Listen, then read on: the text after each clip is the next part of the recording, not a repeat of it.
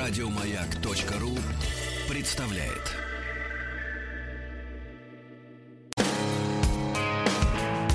Сергей Стилавин и его друзья.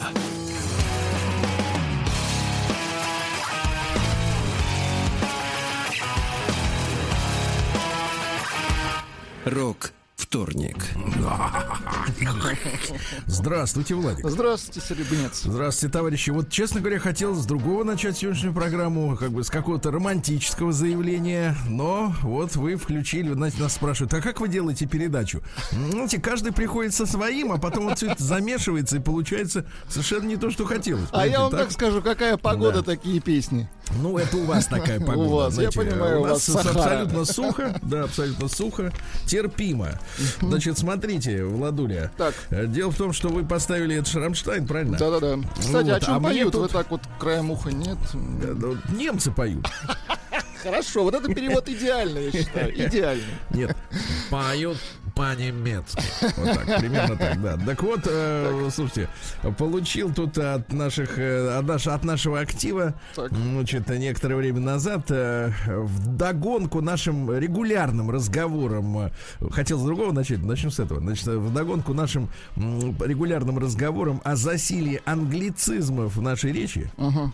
О том, что ну постоянно эти все бренд-менеджеры, это вся вот эта вот клиринг, это вся вот эта муть английская, да, когда люди начинают уже глаголы делать от этих слов. Но это омерзительно мне лично. И вот э, э, прислали такую штуку, я чуть-чуть почитаю, буду периодически вам э, Давайте. читать отсюда. Значит, вот текст такой. Если вас замучили ставшие очень модными англоязычные названия должностей, все топ-менеджеры и так далее, можно ведь представить себе следующую ситуацию. А что если... Ну, давайте что-нибудь, э, э, так сказать, господи, чуть не сказал гендерное, нейтральное. э, Такое политкорректное. Такое политкорректное. Ну, например, если бы, представим себе ситуацию, э, если бы однажды э, этот самый Петр Первый проиграл э, м, э, Курфюрсту Саксонии. Вот. Тогда звучало бы следующим образом. Музыка должна соответствующая, Владик. Вот Давайте, примерно того, такое- чем, с чего вы начали, так сказать, посерьезней. Грустно, да. Да. Тогда коммерческий директор назывался бы так. Гешефтфюрер. Фюрер! Технический директор. Фюрер, технический директор. Технический... Нет, это следующее. Технический директор. Бетрипслейтер. Исполнительный директор. Фользенфюрер. Ну и, наконец, э, последнее на сегодня. Директор филиала. Так. Свайкштеленляйтер. Достаточно. Отвратительно. Да, достаточно. Учите. Да что там, фюрер да фюрер. Все Бедный язык. Да. Нет разнообразия, согласен. Нет, чтобы, нет, чтобы маркетолог сказал. Сергей Стилавин и его друзья.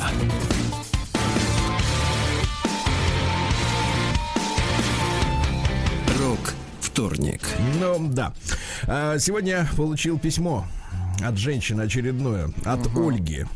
Доброе утро, Сергей. Что-то вы действительно распоясались гулять по снам разных людей. О, боже. По Так. сегодняшнему сюжету мы с вами, теперь внимание, появляется новый персонаж. И Рустамом, видимо, его появление в большом тест-драйве навеяло, поехали на задание от редакции в Санкт-Петербург. На поезде в масках, перчатках и дезинфекторами. Пишет Ольга. Значит, товарищи дорогие, если кто-то приснился, вот, тогда можно, конечно, об этом сообщить. Сообщить. Сначала нам, потом идти сдаваться уже, да? Вот. Ну а вчера мы начали с вами письмо читать замечательное. Я вот его даже пометил флажочком, чтобы не пропустить. У меня есть специальная папка «Нос». Это я очень в хорошо. почте, да, куда я складываю, ребята, ваши письма, которые вы присылаете на мой почтовый адрес стилавинсобачкабк.ру. И вот вчера мы писали, э, читали письмо от девушки Оксаны, которая живет э, вот опять же в Германии, вот все как один к одному.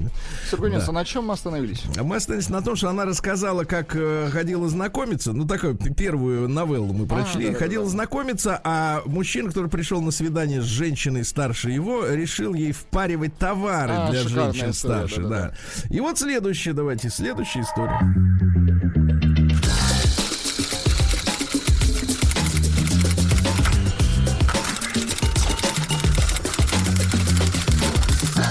Приемная нос.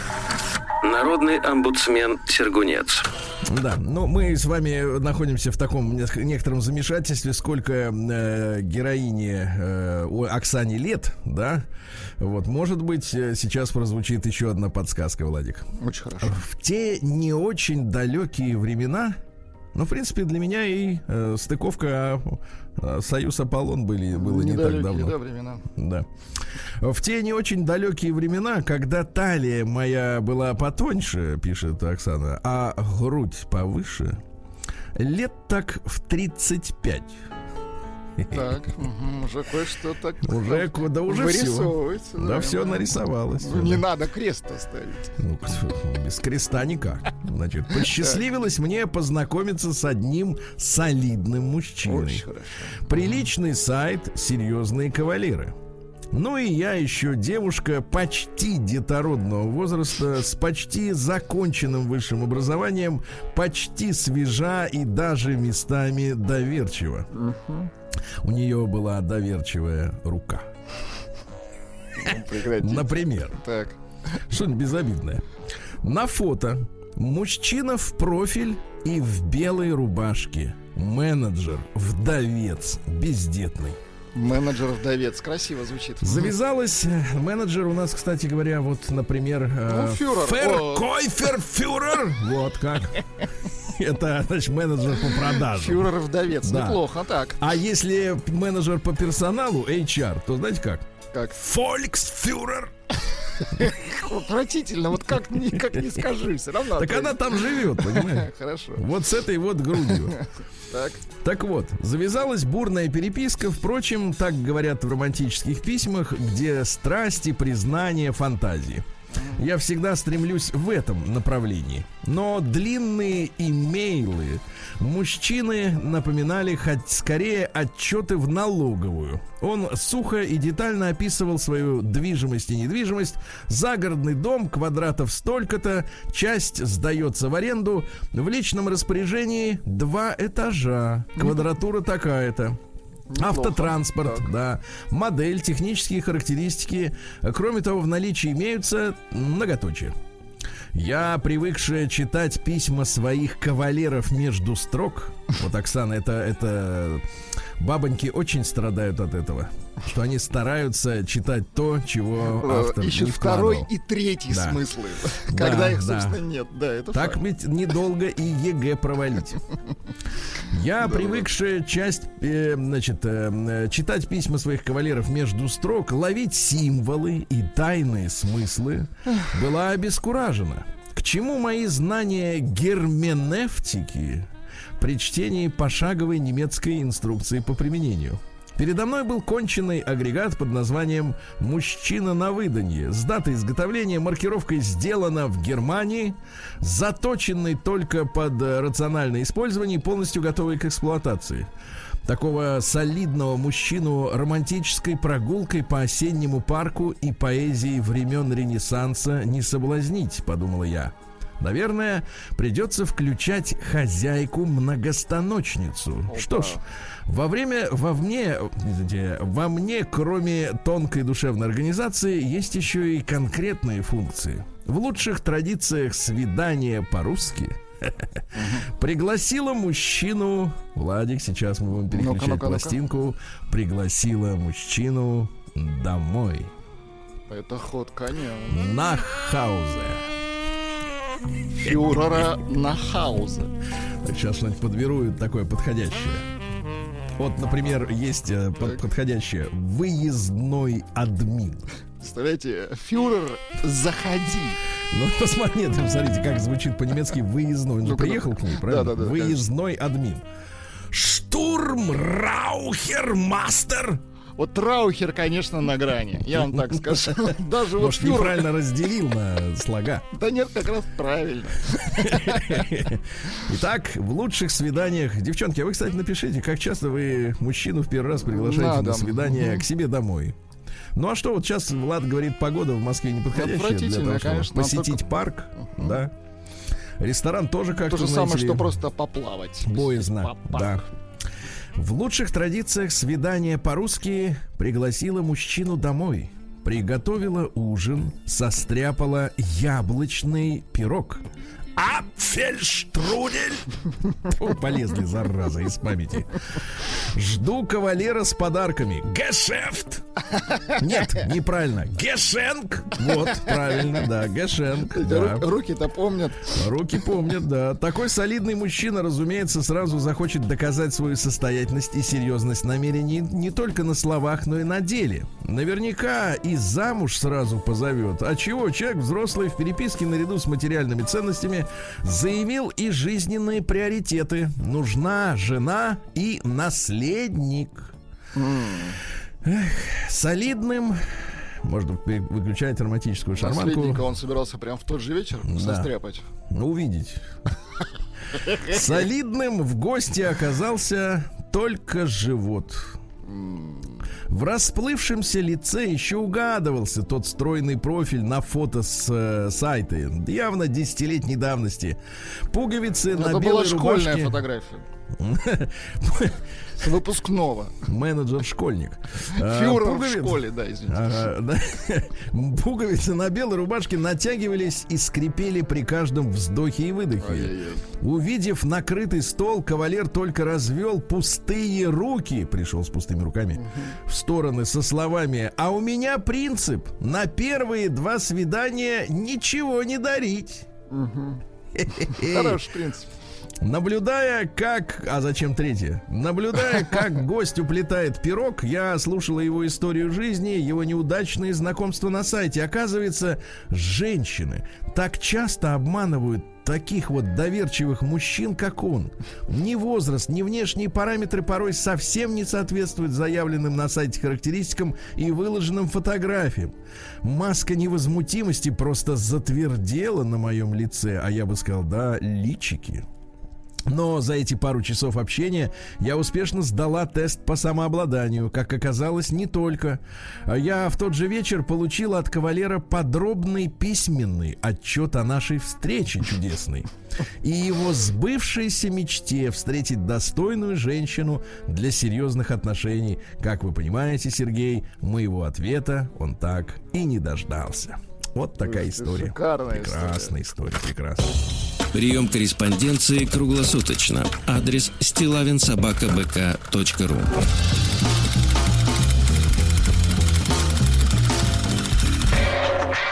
Фамилия Стилавин 2 Л. Да, ну что ж, очень интересно. Девчонки, э, я с удовольствием получу ваши письма с историями о том, как у вас происходили, так сказать, угощения пирогами на дому. Да, это интересно. Сергей пишет, Адрес- наследник фюрера Де- Дер Кляйн фюрер. Слушайте, да. Завели, вы завели людей, кстати. Так, что-нибудь еще давайте, Давайте. я вам, да, например, э, например, бухгалтер. Очень хорошо, Бухгалтер. прекрасно. Так и есть, да. А начальника, начальника отдела. Аптайль... Нет, Аптайлюнгсляйтер. Вот там еще ляйтер есть слово, да. Ага, да-да-да. Ну ладно, Марат пишет письмо, оно серьезное. Давайте. Добрый день, Сергей Валерьевич. Пишу вам с просьбой о совете. Сам уже голову всю сломал, но не могу понять, что будет правильно. С вашими мыслями всегда согласен, как будто вы озвучиваете мои. Так и есть. Ваш взгляд со стороны буду, будет, я думаю, бу- верен. Если кратко, то ситуация такова. Владик, загибай пальцы. Загибаю. Мне 40 лет. Так. Почти как вам. 11 лет назад я женился на женщине с двумя детьми. Ну, бывает, а что? Бывает. Ну, погодите оправдывать. Ну, Погодите. Так, мы, с ну, ней, мы с ней ровесники. Так сложилось, что общих детей у нас нет. Своих детей у меня тоже нет. Но я смог подружиться и полюбить ее детей. Не зря говорят, что мужчина любит детей той женщины, которую искренне любит. Но постепенно наши взаимоотношения стали холодными. Не знаю, как она, а я три года назад вдруг понял, что не люблю ее. Я не могу сказать, что она изменилась, но что-то произошло. Отношения, если правда говорить, сразу как-то странно пошли, но я в этом ничего плохого не видел. Постепенно все домашние заботы она перевалила на мои плечи, но мне это было несложно. Я в семье был младшим и привык, привык готовить и убираться. Зарплату всегда тратил только на семью. Ну, то есть оседлали коня. Постепенно, видимо, для того, чтобы получать кусочки радости, я наелся на 160 килограммов. Стал сильно храпеть и, видимо, совсем не вызывал у нее сексуального желания. Да и мне с таким весом уже ничего сильно не хотелось. Поэтому я перебрался спать в другую комнату. Итак, перед нами классический отселенец. Однажды понял, что если так будет продолжаться дальше, то я стану инвалидом. И решил похудеть, надеясь, что смогу и, возможно, вернется что-то между нами. Я взял себя в руки и похудел за год на 70 килограмм. Ничего себе. Представляете, какая сила воли у человека. Но при этом, конечно, пришлось очень сильно изменить рацион питания, убрать из пищи все вкусное. Убра- убрать из пищи пищу. Да, то есть оставить какую-то шелупонь. да, Просо. заполнитель. Так. С этого момента прошло уже полтора года. Я спокойно держу вес. Но я вдруг понял, что радости в моей жизни, кроме вкусной еды, больше нет никакой. Сексуальное влечение это не вернулось. Мы живем с этой женщиной как добрые соседи. Не ругаемся. Я понимаю, что она не виновата ни в чем и не хочу ее обижать. Я ей не изменяю. Но жить так мне стало очень тяжело. Я очень устал. Как мне быть? Разводиться? Я готов оставить ей все, что у меня есть, но все равно переживаю за нее и за детей, ведь хоть она и работает, довольно хорошо зарабатывает, я получаю раза в два больше. Для нашего города это очень хорошая зарплата. И получится, что я ее оставлю в худшем финансовом положении, чем она сейчас находится. Я понимаю, что в своем возрасте, напомню, возраст 40, мы, наверное, новых семей уже не создадим. И доживать, человек в 40 лет говорит слово доживать, Доживать. Мгм. придется в одиночестве. Но если так будет продолжаться дальше, я боюсь, что начну злиться на нее, обманывать, раздражаться. И в конце концов все все равно придет к разводу, но уже совсем с другим отношением друг к другу. Значит, дорогой Марат, спасибо вам большое, во-первых, за откровенность. Я очень ценю это дело. И когда какие-то, значит, э, э, люди, лишенные этого дара, быть откровенными хотя бы сами, с- сами с собой, а человек, когда пишет письмо Стилавину, он откровенен сам с собой, потому что он рядом с компьютером, меня рядом нет. Вот. А они, значит, будут возбухать, да что это за люди такие, которые пишут на радио. Не на радио он пишет, он себе пишет. Просто нашел смелость, отп- хочет, просто конечно. нашел смелость отправить. Значит, что я вижу из этого письма? Я не психолог, не, не, не психотерапевт, спаси Господь, даже не прокурор. Вот. Никто. Но по-человечески вижу следующее. Ре- повторю свою мысль. Во-первых, женщина реально оседлала, значит, э, пи- так сказать, финансово благополучного э, Товарища. коня. Мгм. Да. Так, Радости у него от этого действительно никакой. И, слушай, Марат, честно, вот э, говорить о том, что в 40 лет придется доживать э, в одиночестве человеку, который имеет силу воли похудеть за Ну, год на 70, 70 килограмм да. со 160. Я щ- Рановато вы, да. Браток, я считаю, что как только ты, значит, во-первых, конечно, ты находишься в психологической зависимости, потому что ты живешь с ней в одной квартире. Как только ты отъедешь, ты через несколько дней почувствуешь себя совершенно по-другому. Во-вторых, э, э, придет к тебе прекрасная нимфа. Вот, которая покажет тебе, что 40 это только первая ступень. Сергей, можно вот тут просто Да. пришел только Да. что совет от наших слушателей, Давайте. товарищу. Да. Э, из Сахалинской области Да. э, пишет человек: женщин надо менять каждые пять лет. Вот совет. Это, это, это психология нас не устраивает. День дяди Бастилии пустую прошел. 80 лет со дня рождения. Ух ты, а ей уж 80. Разный, каждый день. На радио Маяк. Так, товарищи, дорогие, сегодня у нас 21 июля, правильно? Правильно. Точно. Вот. Сегодня замечательный праздник, день явления Казанской иконы Божьей Матери в 1579 году. Замечательно, да. А кроме этого праздника есть и другие, не все благозвучные. Вот, например, сегодня день переучета. Это хорошо. Вот, а, вот иногда приходишь в магазин, а там написано на дверях переучет, и люди какие-то копошатся в этих самых, в халатах, да? Ага. Сегодня в Беларуси зажинки. Птицы замолкают сегодня. То есть вот как бы надо проверить, они должны перестать петь сегодня, понимаете? Вы проверьте.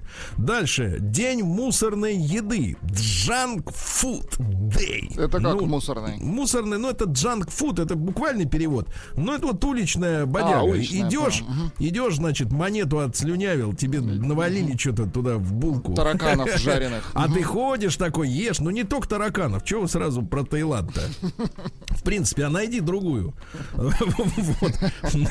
Национальный праздник в Бельгии. Там бельгийцы себе выбрали короля, а он, соответственно, очень был предприимчивый вместе с сыночком. И они, соответственно, бельгийцы э, славятся как одни из самых жестоких эксплуататоров негров в Африке. Они им отрубали руки в доказательство того, что, в принципе, так сказать, негр убит. Вот так вот, да, да. Вот такие бельгийцы. Да, вроде, знаешь, вот так вот смотришь на нацию, да, и не понимаешь, какая она. Вот, вот для меня лично в Европе вот две нации, о которых я не могу ничего сказать, потому что не понимаю, какие. Но вот венгры, хотя венгры начинают раскрываться по-новому, когда знаешь об их, э, так сказать, о том, что они творили в России, да, когда пришли вместе с Гитлером. А вот бельгийцы для меня вообще мутные люди. Вот что за бельгийцы, какие они? Ну, что пиво крепкое у них там, начиная с 9% и выше, а больше-то ничего. А вот, видишь, руки рубят. Значит, день турнира по перетягиванию каната сегодня. Если хочется перетянуть, так да, самый то, да. Хорошо. Кстати, перетягивание канатов э, там лет 120 назад было официальным олимпийским, видом Олимпийский спорта. вид спорта Почему был, да. убрали, непонятно. Дальше. Сегодня в Туркмении день медиков. Поздравляем. Помните, при Туркменбаше их там сократили жестко. Говорят, да зачем они? Да лечиться поедете в Душанбе. Нет, Душанбе это по соседству. Как называется столица Туркмении? Туркмении. Ага. Так, давайте это вам задание, да? Ну и сегодня русский народный праздник э, Прокопий Ашгабад. Как? Что, вы А, забыли, Ашгабад, что? точно. Ашгабад, да. Только что раньше был Ашхабад, теперь Ашгабад. Ашгабад. Ну и сегодня Прокопий Жнец. Э, Вот. А, Кстати, из Туркмении ж наш э, доктор Давид. Да, да, да, тертый да, калач. Да, Мгм. да, ага. Вот чувствуется, что вот такая вот э, хватка-то, В да, свое такая. время все восхищался, что пенсии убрали наконец-то в Туркмении. Да, да, да, да, переворот. Посмотрим, какая у него будет. Значит, ну и наконец на Прокопия было принято произносить различные заговоры. Ну-ка, давайте. Ну, их не, я не А, могу произносить, не надо, потому да, что на это заговор. страну, теория заговора, да. Значит, наши предки верили, что в этот день на полях появляется камаха. Как вы думаете, кто такой камаха? Камаха ка- какой-то насекомый. А Летучий. типа вот чего? Вот как по виду внешнему? С ногами или как? Ну, наверное, с лапками, я а думаю. это червец. Червец? Не, не- да, не червь, а червец. Да, да, да, вредитель. Говорили, что свивается в клубок, катается эта гадина по земле. Если такой клубок вот из этих червецов попадается человеку под ноги, это предвес- предвосхищает благополучие на целый год вперед. Поэтому А, многие добру, специально хорошо. выходили в поле искать вот этих э, камах. Червецов, Да, да, мгм. да. Сегодня начинает, кстати, поспевать черника, товарищи. Ну вот, так что все в это, все в лес, да. Ну и продолжали заготавливать корма для скотины. На острую косу много сенокосу, говорили люди. Да классно. Хорошо, хорошо. Поэтичненько. Так, ну что же, товарищи, в 356 году до Рождества Христова в ночь на сегодняшний день Герострат сжег храм Артемиды в Эфесе. Вы помните, да? Его, конечно, пытали. Он признался, что сжег просто потому, что хочет остаться в истории. Ну, постановили, что его имя должно быть забыто, но один из историков, зараза, нарушил. Его надо было тоже приговорить к, к- к уничтожению. Тогда бы точно забыли. Вот, потому что, что значит просто людям запретить? Надо санкция, чтобы какая-то была за нарушение запрета. А то что как. В 1542 Папа Римский Павел III, а теперь вот многие задаются вопросом, откуда же появилась инквизиция? Что инквизиторам было радостно вот так кожу-то с живых людей сдирать? Нет. Римская инквизиция была учреждена для борьбы с протест... Извините, протестантизмом. Хорошо. Вот. Вернее, И дело в том, ничего что- хорошего. Дело в том, что в католической церкви были юристы свои, они сейчас есть, да, и огромное значение придавали чистосердечному признанию. Человек, даже если он под пытками, но должен был сам сказать, что он сделал, гад. Боролись да? с ересью огнем. Ну а как? Вот а ересь выросла, понимаешь, они же вот с одной стороны, конечно, боролись с конкретными людьми, а с другой стороны, значит, э, выросла эта ересь. Слушайте, а, мы с сколько вами- ведьм нашли-то в Европе? не, не, а ведьм- сколько? а, кстати, не так много. Там, ну, ну, счет не на десятки даже тысяч общее количество. Но суть в том, что ересь-то превратилась в э, фактически официальную, так сказать, догматику, там сказать, и идеологию западного мира. Потому что мы много раз об этом уже говорили. Он э, предполагает, э, протестантизм, да, что э, значит, между людьми уже распределены э, все роли. Ну, в смысле, вот ты хороший, а ты дерьмо, да? Главное по признакам в жизни увидеть, ты дерьмо или ты хороший. Ну, то есть, если, например, тебе бабки прут, ты хороший. Поэтому протестантизм так э, хорошо с капитализмом смыкается, да? Он типа оправдывает богатство. Вот. А и, соответственно, он ставит крест на тех, кто э, не вышел, так сказать, рылом, да, понимаете, да? И, и фактически загоняет целые народы в число неудачников. Ну, вот, например, индейцев или нас. Вот мы тоже для англосаксов, которые все протестан- протестанты, мы люди как бы неудачники. Ну, типа Мы у нас т- карма такая, да? да, мы просто с нами и не надо иметь дело, потому что, ну, что это? мы это такие, да. Junk food. А, junk people, вот так сказать, да. Все поняли на Садовом кольце. Да. Значит, в 1613 году в Москве э, воскресный, это был тогда воскресный день, сегодня вторник, э, прошла коронация первого царя из рода Романовых Михаила Федоровича. Очень хорошо. Вот, видите, прошла, и хорошо. Мальчик был маленький и хороший. А, В 1620 году Жан Пикар, это французский астроном, который первым точно определил дугу меридиана. Это вот э, когда сверху вниз, понимаете? Сверху вниз, дуга меридиана. Да, ну, да, да, да, да. И, да, и пришел к выводу. Смотрите, вот как вот он пришел к выводу? Вот Ну-ка. как он догадался, зараза, а? Что у него за калькулятор был такой? Что Земля не круглая, а чуть сплюснута с этих полюсов, ты Вот понимаешь? вот и он это он вычислил, ты понимаешь? Ну ведь это колдун. Ну почему колдун? Ну, Просто- нормально. Просто человек, который не работал. Ну, нормальный человек, у которого счета, как он это узнает? Ну, это реально. Э, В 1694 году Георг Брандты, Брандты, Так. вот, как Ширвиндты, вот, так же идут Брандты. Э, Вот, э, шведский химик, который открыл кобальт. Это первый металл, неизвестный в древнем мире. Ни римляне, ни греки, ни шумеры его не знали. Вот это был первый металл, да. А соединение кобальта известно, конечно, издалека. Э, Были синие кобальтовые стекла, например, да. Вот, эмали всякие. Их даже находили в гробницах древнего Египта, например, у Тутанхамона. Он, так сказать, прибрал к себе. Синие Э, любили они, да. да. Нашли множество осколков этого синего стекла. Вот неизвестно было ли было, значит, как это все было приготовлено, до сих пор технологии неизвестно. Вот что касается названия кобальта, то происходит от немецкого der Kobold. Это гном домовой. Домовой, да. Э, Вот. Ну и, соответственно, выделяется при обжиге летучий ядовитый оксид мышьяка. И то есть, если неловко жарить это дело, то Опасно. можно отравиться. Отравиться. Ну и, кстати говоря, в 60-х годах соли кобальта использовались э, пивоваренными компаниями для стабилизации пены. Ничего себе. Ну, чтобы вы наливали, например, из баночки пивко, а там пена стоит такая классная, и ты такой ее чуть ли не даже сдуваешь, да? И вот люди, которые регулярно выпивали то пивко, э, более 4 литров пива сразу, э, получали серьезные побочные эффекты на сердце, иногда даже люди умирали. Ужас какой. А Мгм. потом э, в конце 60-х вдруг выяснилось, что умирали-то от кобальта, ребята. Вот ведь как. Но пена зато была такая красивая, правда? Мгм. Да, жесть. Ужас, да. В 1799-м Федор Федорович Матюшкин родился. Это лицейский товарищ Пушкин. Ну, это не такой раскрученный, как Дельвик, сами понимаете, да. Но зато приличный человек. Э, Мореплаватель, адмирал и сенатор. Два раза землю обогнул. Представляете? Класс. Вот так да. В 1858-м Матвей Кузьмич Кузьмин. Это герой Советского Союза и крестьянин-единоличник. Вы представляете, он родился, я еще раз напомню, в 1858-м. А героем Советского Союза он стал за участие в Великой Отечественной войне. Ты представляешь? Ему, по, ему было, соответственно, 58-й, давайте при- прибавим, 42 до 40, 84 года. И он повторил фактически зимой 42 года подвиг Ивана Сусанина. Об этом первый раз написал Борис Полевой. Вот. А в год 20-летия Победы, уже в 65-м, ему посмертно присвоено звание Героя Советского Союза. И более нет людей старших э, или даже равных ему по возрасту, кому было бы присвоено звание Героя Советского Союза. Он жил э, в Обсковской области, в деревне Куракина. Все, вообще он родился в семье крепостного. Он родился до отмены крепостного права. Приколись? Угу. Герой Советского Союза родился до ну, отмены ну, крепостного конечно. права. Да, угу. да, да. Вот. И, соответственно, а, э, его даже считали контриком после а. революции, потому что он был единоличник. Он не был этим э, угнетателем, но и ни с кем не объединялся, да. Когда в августе 41 года Псковская область и его деревня, естественно, была э, оккупирована немцами, э, в его дом въехал комендант, потому что uh-huh. дом был приличный, как у любого человека, у которого есть руки, правильно? Вот, а, а хозяев выгнали в сарай. Ну и, соответственно, у них квартировался батальон немецкой горно-стрелковой, интересно, что дивизии, да. Uh-huh. Вот, и они получили задание прорваться выйти как бы в тыл нашим войскам э, в районе Малкинских высот.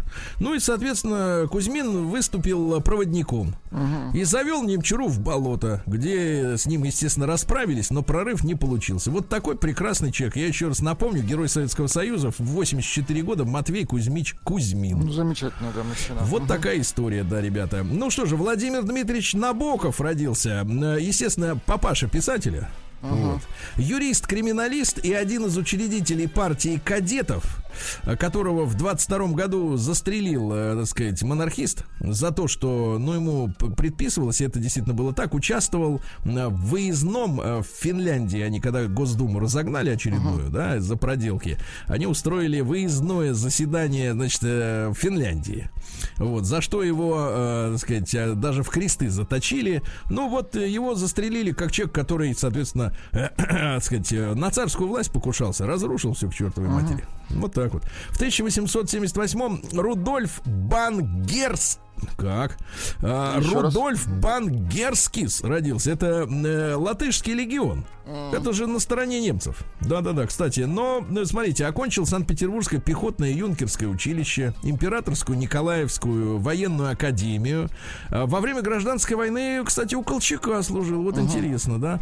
А потом, конечно, вспомнил, что он латыш и стал вот в латышском... Стал этом... немецким солдатом. Вспомнил, да, что ну, латыш... латышско-немецким солдатом, uh-huh. да. А в 1882-м Давид Давидович Бурлюк, э, поэт, который сказал Володе Маяковскому, молодому, так. Э, говорит, «Э, Владимир Владимирович, тоже, кстати, Владимир Владимирович, вот, говорит, а давайте-ка мы вас в поэты продвинем. Вот. Ну и, соответственно, а помог ему. А да. давайте. Вот, и строки, давайте, как давайте. так сказать.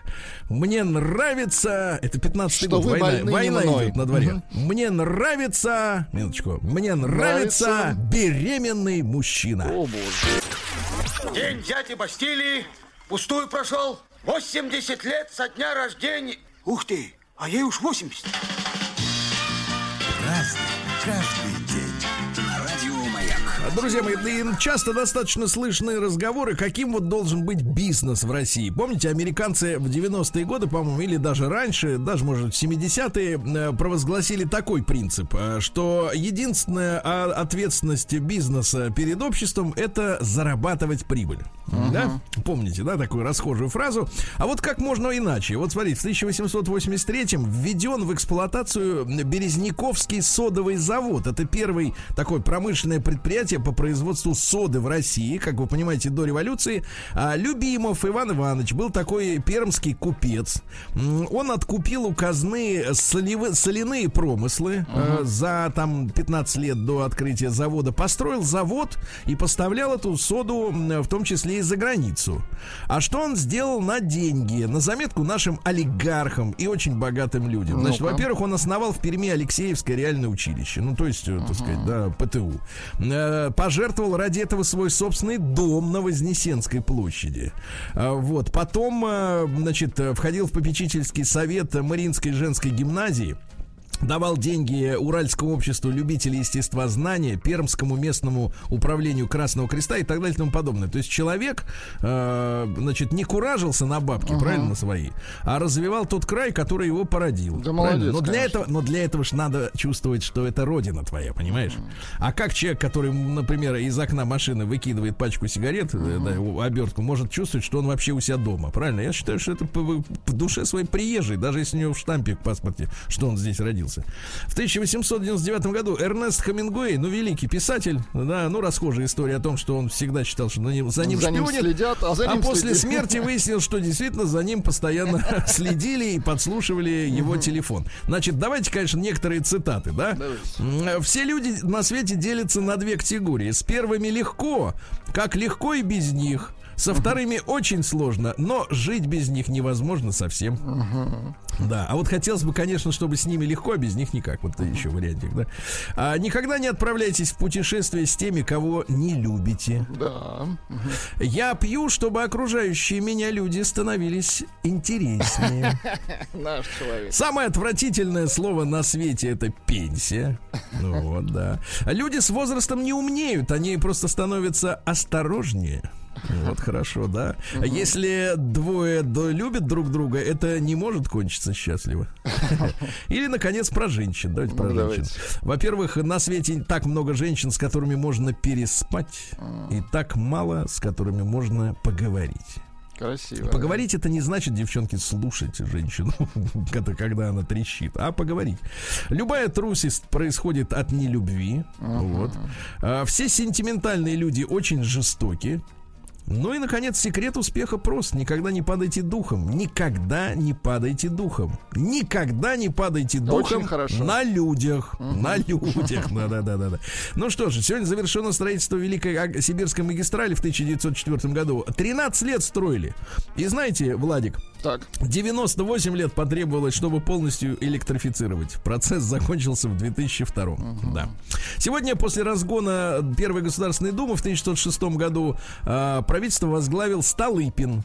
Ну, что делал Столыпин? Значит, э, принцип-то достаточно простой. Э, мы хотели развивать у себя промышленное производство, да? Чтобы продавать трактора, плуги, всякие комбайны, нужно, чтобы их кто-то покупал. Для этого требуется что? Если э, крестьяне живут в коммуне, они могут работу сделать сообща руками. Если крестьянин единоличник, то ему нужно, соответственно, фермер, да, то ему нужны аппараты, понимаете, да, он один не может э, обработать такое количество э, земли. Вот на это и была рассчитана, собственно говоря, реформа с э, Столыпина, да, uh-huh. чтобы единоличники расселились и покупали эту технику, а, соответственно, производство техники поднимет и э, сталепрокат и все остальное, да, ну, понимаете, да, ну, там сколько хотел, смежников, да. да. То есть смежники должны были, э, не смежники, фермеры должны были раскрутить промышленное производство uh-huh. товаров вот этого потребления, да, в широком смысле слова. В 1938 году Нани Бригвадзе, замечательная грузинская Есть певица, да, прекрасный голос. Снегопад, снегопад, не мети Замечательная песня. В 41 году сегодня произошел первый налет э, немецкой авиации на Москву, бомбардировочный. Ага. Летели 220 самолетов э, в течение 5 часов. Но наши РЛС, радиолокационные ага. станции, уже за 100 километров э, обнаружили их так. подлет. И немцы сами вспоминают, что такого жесткого отпора противовоздушной авиации ага. и зениток они не видели ни в одном уголке земного Ничего шара. себе. Ага. Ну, там, честно говоря, действительно, по, ну вот от, соотношение число самолетов и бомб, и бомб, которые достигли цели, одно из самых минимальных вообще среди, угу. во всей войне, потому что очень хорошая была противовоздушная оборона. Э, Михаил Николаевич Задорнов вспоминаем сегодня, да, в 48 году он родился. Ну, какая цитата? Старость это когда ты нагибаешься завязать шнурки и думаешь, чтобы еще сделать попутно. Да, в 48 году Кэт Стивенс, английский певец, который потом принял ислам и перестал быть Кэтом Стивенсом. Пободрей. Да, ну так вот. В 51 году родился Робин Уильямс, который ушел от нас э, преждевременно, э, угу. по собственной воле. Вот. Э, хорошие цитаты, хорошие угу. цитаты. Никогда не деритесь с некрасивыми людьми, им терять нечего. Хорошо. Или, а, давайте так, в балете мужчины носят настолько обтягивающее трико, что вы легко можете сказать, какого они вероисповедания. Ну, так, это его. Ну и, наконец, в постели женщины больше всего любят Завтрак. Завтрак, да-да-да. Ну что же, ну и давайте еще, э, что у нас сегодня такого интересного произошло. Авраам Руссо сегодня родился. О, а вы знаете, как на самом деле зовут ну, нашего как, дорогого певца? Неужели Абрахам, Леша? минуточку, Жанович Ипджан. Абрахам Жанович. Красиво. Тебя в нем я ищу, как в пустыне. Что интересно, э, Википедия, да, которая славится своей честностью, значит, э, в Википедии ни слова не, не написано о э, попытке покушения на Авраама, который был в середине 2000-х годов э, с применением автоматического оружия Калашников. Uh-huh. Вот. Я на тему того, что Википедия это место, где можно найти все, что угодно. Мы-то помним с вами, помним покушение? Конечно, в машине было, а его из автомата расстреливали. А там ни слова, ни Сергей, слова. Есть победитель. Да. Сообщение следующее. Да. Вам адресовано подозрительно хорошо шпрехает. Я-я.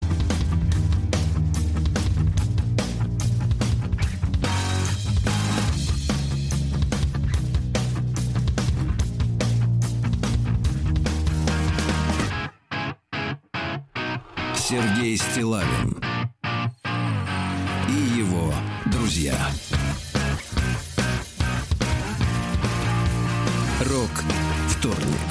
Ну что же, э, по сообщениям нашего специального корреспондента Владика, так. Э, в Москве сильный дождь, да? Совершенно точно. А, а в Омске утро.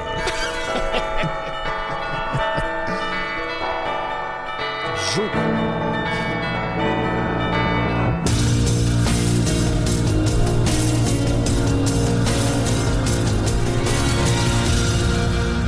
Зона 55.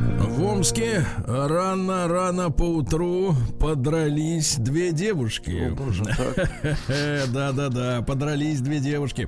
А 19-летняя девушка била другую. Но было из-за чего, естественно. Это принципиальный вопрос. В Омске мальчик решил не приходить домой, потому что загулялся, 9-летний мальчишка, uh загулялся до темноты. Потом испугался, что дома его э, наругают. Так. И он решил просто не идти домой, а пошел через весь город на Омскую улицу в Омске к бабушке. Молодец. Но по дороге его перехватил патруль Росгвардии, которым сообщили, что пропал мальчик. Uh-huh. И мальчика вернули домой. До бабки не дошел. Ну что же, ушлый омский водитель маршрутки не хочет брать безналичным, так сказать, способом оплату проезда. Требует 30 рублей монетой, представляешь? А что если у человека нет монеты, высаживает. Да, житель Тюмени, гражданин Таджикистана. Так, так, так заплатил Амичке 20 тысяч рублей, чтобы фиктивно на ней жениться. Uh-huh. Посмотрите-ка, житель Тюмени, гражданин Таджикистана, да. Короче, признан брак фик- фиктивным, и товарища вышел, высылают. Да, да. Да, омскому урожаю угрожает особо опасная восточная плодожорка, товарищи. Плодожорка, а что за урожай? Персик, груша, айву. Вот, а ест до 100% всего урожая. То есть убирать у не надо. Знаменитый омский персик. Хорошо. А, под названием Урюк, я понимаю. Да, да, омская пенсионерка 5 часов общалась с мошенниками, не понимая этого, а в итоге с карты 600 тысяч. 600 тысяч, ребята. А в день города Амичи будут смотреть ролики про любовь к родному городу. Ну, законные Значит, ролики смотрите. про любовь или потешные? Значит, смотрите, ну, смотрите, день города до так. 25 июля. Я считаю, что мы все с вами, э, знаете, знаем об Омске больше, чем любой Амич, правильно? Конечно. Мы каждый день о нем слушаем э, замечательные новости, в том числе и криминального характера. Значит, э, и, и исторические слушаем, и всякие, всякие слушаем. Да, так вот, до 25 июля, ребята, можно записать ролик э, не более 30 секунд, в котором как-то вот оригинально признаться э, в любви к родному нам городу Омску, к любимому, да? Записать ролик и отправить на следующий почтовый адрес. Записывайте. А, записывать не надо, он простой. Кино дефис Омск. Кино Омск. Собачка Mail.ru. Прекрасно. Вот, и эти ролики весь день 26 июля будут э, крутить на остановках, на экранах. Представляете, и вы будете Владик. Да, класс. Ну запишите. Запишу ролик. что это Да, такое? Я люблю Омск, но запишу его вот здесь, в Москве. Да, да. м, А кто узнает, где вы Никто не узнает, никто не Никто, не, и узнает. вас никто не узнает. Значит, смотрите, а если, ребят, на, в ролике будет того, тот, кого вы не узнали, это Владик. Значит, дальше. Амич выхватил у пенсионерки пакет с деньгами, но его вычислили по порванному пакету ручкам. Подлец. Понимаешь, так крепко бабуля-то держалась. Правильно, крепче Омский, э, Омский дом на Космическом проспекте Так. заливают нечистоты. Вы представляете? А Уже с четверга, кстати говоря, да? Заливают, Говорят, да, звонят, звонят в управляющую, да, в управляющую, ничего не делают, и льется и льется. Так льется-то почему? Потому что выше этажами гадят и гадят. Вот откуда ж льется-то? А, По Омским улицам начал ездить поношенный трамвай, прис- присланный в подарок из Москвы. Это хорошо. А, Приехали 8 трамваев, значит, прошел обкатку. Поношенных, А, да? какие истории? Подрегулировали туда-сюда, п- газовые, газовые амортизаторы на форточках поменяли, теперь открываются, да. Так вот, э, осталось только адаптировать по внешнему виду к омским канонам трамвайного движения. Очень Омские хорошо. каноны. М, Номер 88 будет у этого самого маршрута. Это счастливый Амич, номер. Мгм. да, Амич от злой собаки отбился при помощи бутылки сока. Вот, хорошо, Молодец. видите, можно и так. Теперь ищет хозяина собаки, запомнил морду. Вот, ну, перейдем к событиям нормально.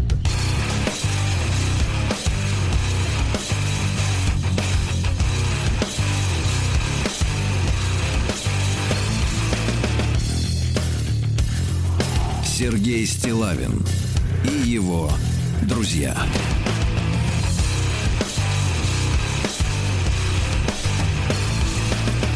Рок вторник. Вот смотрите, занятное сообщение прислал нам сегодня упомянутый прежде э, доктор Давид. Помните, Так, да? да-да-да. Он туркменский доктор и, соответственно, следит пристально за всем, что За происходит в всеми России. новостями, понимаем. Да-да-да.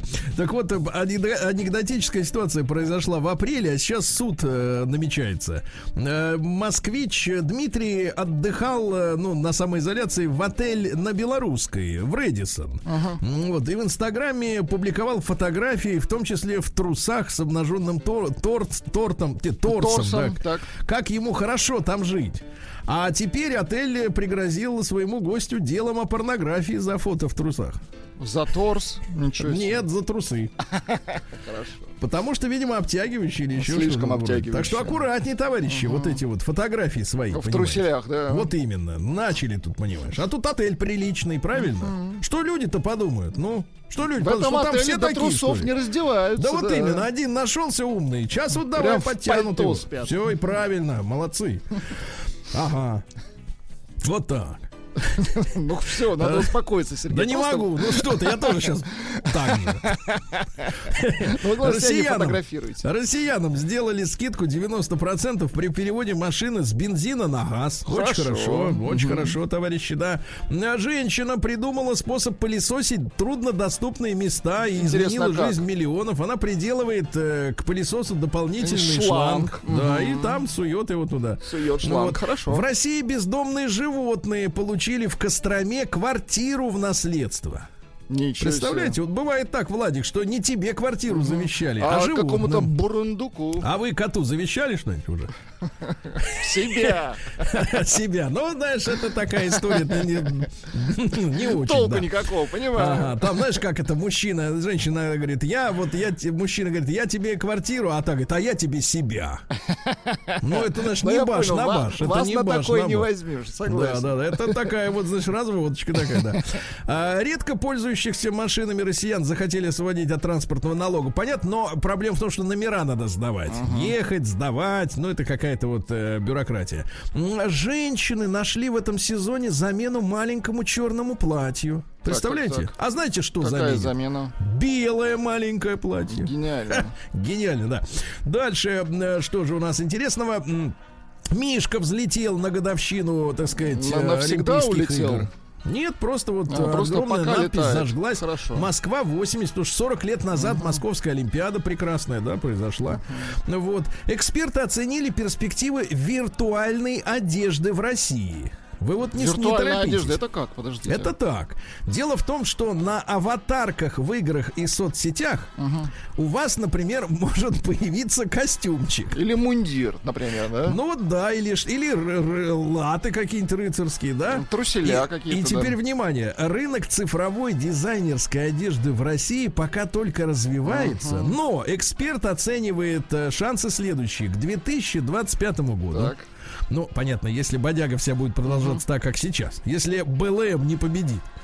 Так вот, 189 миллиардов долларов обороты виртуальной Ничего одежды. себе. В Фу, соцсетях.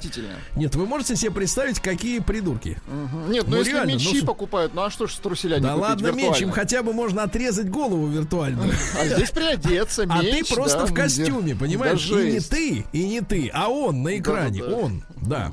А, китайцы назвали блюдо, которым э, россияне гордятся больше всего. Ну, как, какой? Вот ваш вариант. Вот больше всего гордятся. Россияне. Ну, конечно. ну, больше. Приходят к ним китайцы, они говорят, вот попробуйте, Вот это наше супер. Борщец, например. Борщец, стере- стереотипно, да, Так, а стереотип. что? На самом деле самый главный продукт, может быть, мы об этом не задумывались, ребята, но Ну-ка. китаец, говорит, в каждом доме с гордостью его угощали. Знаете, что это такое? Ну, Соленый огурчик, да, с пупырками. Им и закусить можно, понимаешь? им что, что угодно можно. Можно исцелить человека им. Можно ударить. В конце концов, да. Да, в глаз. Дальше. В Самаре составили антирейтинг клиентов. Черный список. О, нельзя говорить черный список. Э, Нельзя. какой Белый список. Белый список И тоже нельзя. Белый Нельзя, нельзя. плохой список. Просто список. Список э, придурков. А Теперь дебаширов, э, значит, э, вносят э, в черный список. Они дерутся в барах. Насилие там устраивают. Понимаете? Э, Вот. э, Речь идет, значит, смотрите, э, манифест против насилия и дебаширов э, опубликовали руководители баров. А, Об этом говорится в группе «Рюмочный Боря».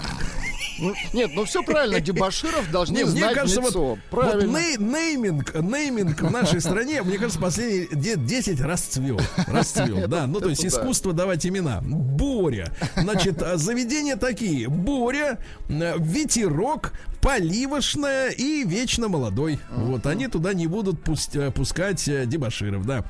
Из уха тюменца достали улитку. Ну, ужас какой, Все, улитку. достали. Все, все, да? А, все, достали. Славьте.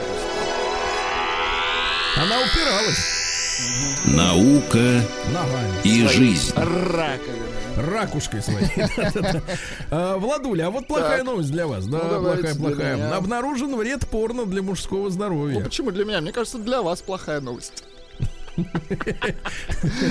Ну, всё тут главное? Сергей, я вам так скажу, главное не заигрываться. Если Нет, вот проблема в следующем. Выяснили ученые из Дании и Бельгии. Вот опять же мутные страны, да? Так выяснилось, что 35% мужчин испытывают больше радости и возбуждения при просмотре чужих игрищ, чем своих собственных. И это расстраивает человека в реальной жизни. Понимаете? Ну, Расстраивает. В Мексике из-под земли восстала 1700-летняя гробница. Как восстало? Вот. Ну вот прям вылезла из-под земли и такое, опа, приехали, да. Ничего себе. Дальше, дальше интересно. Орнитологи обнаружили у нескольких видов калибри, оказывается, Так. их несколько видов, а, способности к арифметике. Ничего себе. Понимаете, даже таких можно мелких научить, понимаешь, мелкой моторикой. Да, этих калибри надо, значит, в школах развешивать, чтобы двоечникам Вместо калькуляторов. Согласен. Вместо вообще всего, вместо учителей, чтобы сидели и учили, да. Значит, э, канадские биологи заявили, что человек никогда не сможет выиграть войну против бактерий, потому что и сам человек состоит из, Из них. бактерий, да, это вечно. Что-то я читал какие-то Вечная цифры. борьба. Да, один кишечный мозг. Вы представляете, ребята, вот вы сейчас что делаете? Слушаете наш эфир, А ведь да? вы слушаете желудком нас. Да, а в это время в вас сидит трехкилограммовый реально бактериальный Мозг. мозг, в Да, кишечнике, да, А если ему что-то не нравится, он начинает посылать сигналы. И поэтому вот ваши, например, пищевые при- предпочтения, да, вдруг, например, захотелось к Рональду Макдональду сходить, да, это не ваши мысли, это он вам, так сказать, оттуда, из, ста- снизу постучал, как говорится, да, Снизу постучал, это другое. Да, американцы вы- выяснили, что мутация помогает некоторым людям различать до 100 миллионов оттенков цветов. Вы представляете? миллионов, 100 ничего себе. миллионов. А кому это надо? Правильно, Это, надо ж- художникам. это сплошное, мне кажется, разочарование, когда ты столько видишь, потому что а другие нет. Да, похвастаться некому. Дальше. Морские черепахи плохие штурманы, то есть они э, блуждают. Ну и, наконец, этологи. Так, так, так. Знаете, что это такое-то? Знаю, но вам не скажу. Хорошо. Этологи из Венгрии сравнили поведение собак и карликовых свиней. Знаете, вот женщины заводят себе таких вот. Ну, э, псевдособак, я их так да, да. называю. Оказывается, свиньи не поворачиваются к человеку в поисках помощи, когда решают невыполнимую задачу. Ну, вот собака, она, да, там, типа, хозяин, что за дела, да. А свинья нет, продолжает дальше копытами рыть, да. Ну и, наконец, страшное сообщение по-настоящему, ребят. Ученые разработали приложения, м, которые позволяют составить психологический портрет человека по тому, как он пользуется своим с- э, смартфоном.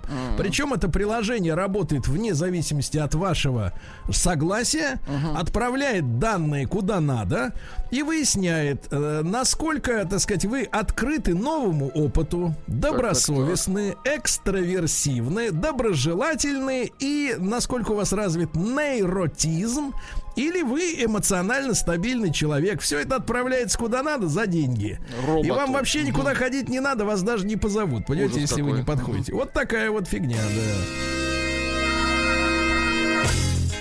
Новости капитализма. Ну что же, в Японии оленям отказали посещать кондитерскую, это понятно. Это логично, да. Да, да, да, да, да. Семейная парочка обнаружила дома трусы и чулки э, неизвестной женщины. Искали несколько месяцев, что за баба приходила. Оказалось, э, сестра мужа зачем-то Забыла, пришла. да? Ну, Ну, прикрыла, прикрыла его, прикрыла, да. Американец пережил нападение аллигатора и даже снял его на видео. Мне кажется, это самый бесстрашный оператор в истории, да? А, вот а в США владелец пиццерии бросил вооруженного грабителя пиццы, и тот убежал. Очень хорошо. А, вот, ну и что, пару сообщений. В Британии мужчина бросился в море за тонущим автомобилем, чтобы спасти свои любимые сигареты. Микки Рурк назвал Роберта Де Ниро плаксой и пообещал жестоко опустить его, потому что тот в интервью назвал э, Микки Рурка лжецом. А Написал следует, слушай, ты тупая за... а, Ну, понятно, Если только я тебя встречу, клянусь моей бабулей, моим братом и всеми моими собаками, я опущу тебя так жестко, что ты не оклемаешься. Вот так вот, да. Ну и да, вот такая вот история.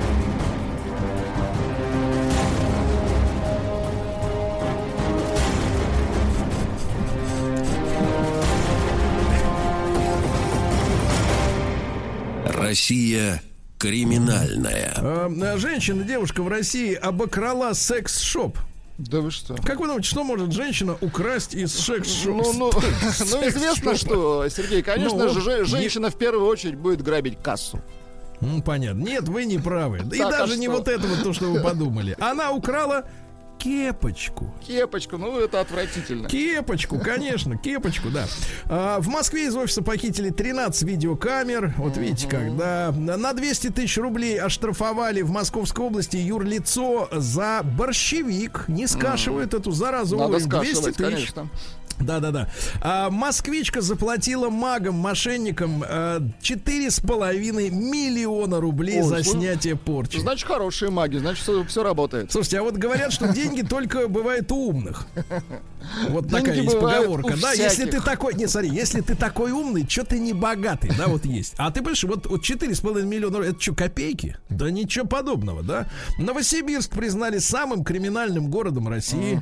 На минуточку. Москва на 12 позиции. Отстаем, отстаем. Ну, ничего, ничего, подтянемся. Нехорошо, да-да-да. Ну что же, э, молодой житель Магадана заплатит 50 тысяч рублей штрафа за уклонение от армии. Правильно. Так? Вот. Ну и, наконец, в Брянске э, черт поцарапал машину роскошной автоледи. И Поцарапал знаешь, что она- машину женщине? Да, она поставила машину, он ее поцарапал в круговую. А знаешь, что она сделала, когда увидела, что ее машина поцарапана? Так, что она сделала? Она Ну-ка. вышла такая вся красивая и сладкая и сказала: Ну-ка. Да будь ты проклят, урод! Да, молодец. Молодец, так с ними и надо. Именно оскорблениями.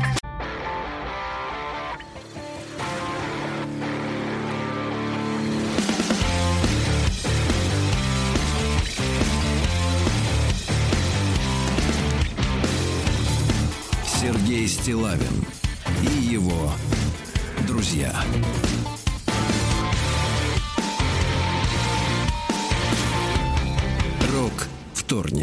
Так, друзья мои, а, ну что же, тема дня у нас. э, И вот мы о чем сегодня с вами потрещим. Потрещим с людьми опытными. Опытными. Так. А, да у нас э, какие люди опытные? Опытный человек это тот, который э, взял быка за рога, Тот, который перебрался. на пенсии.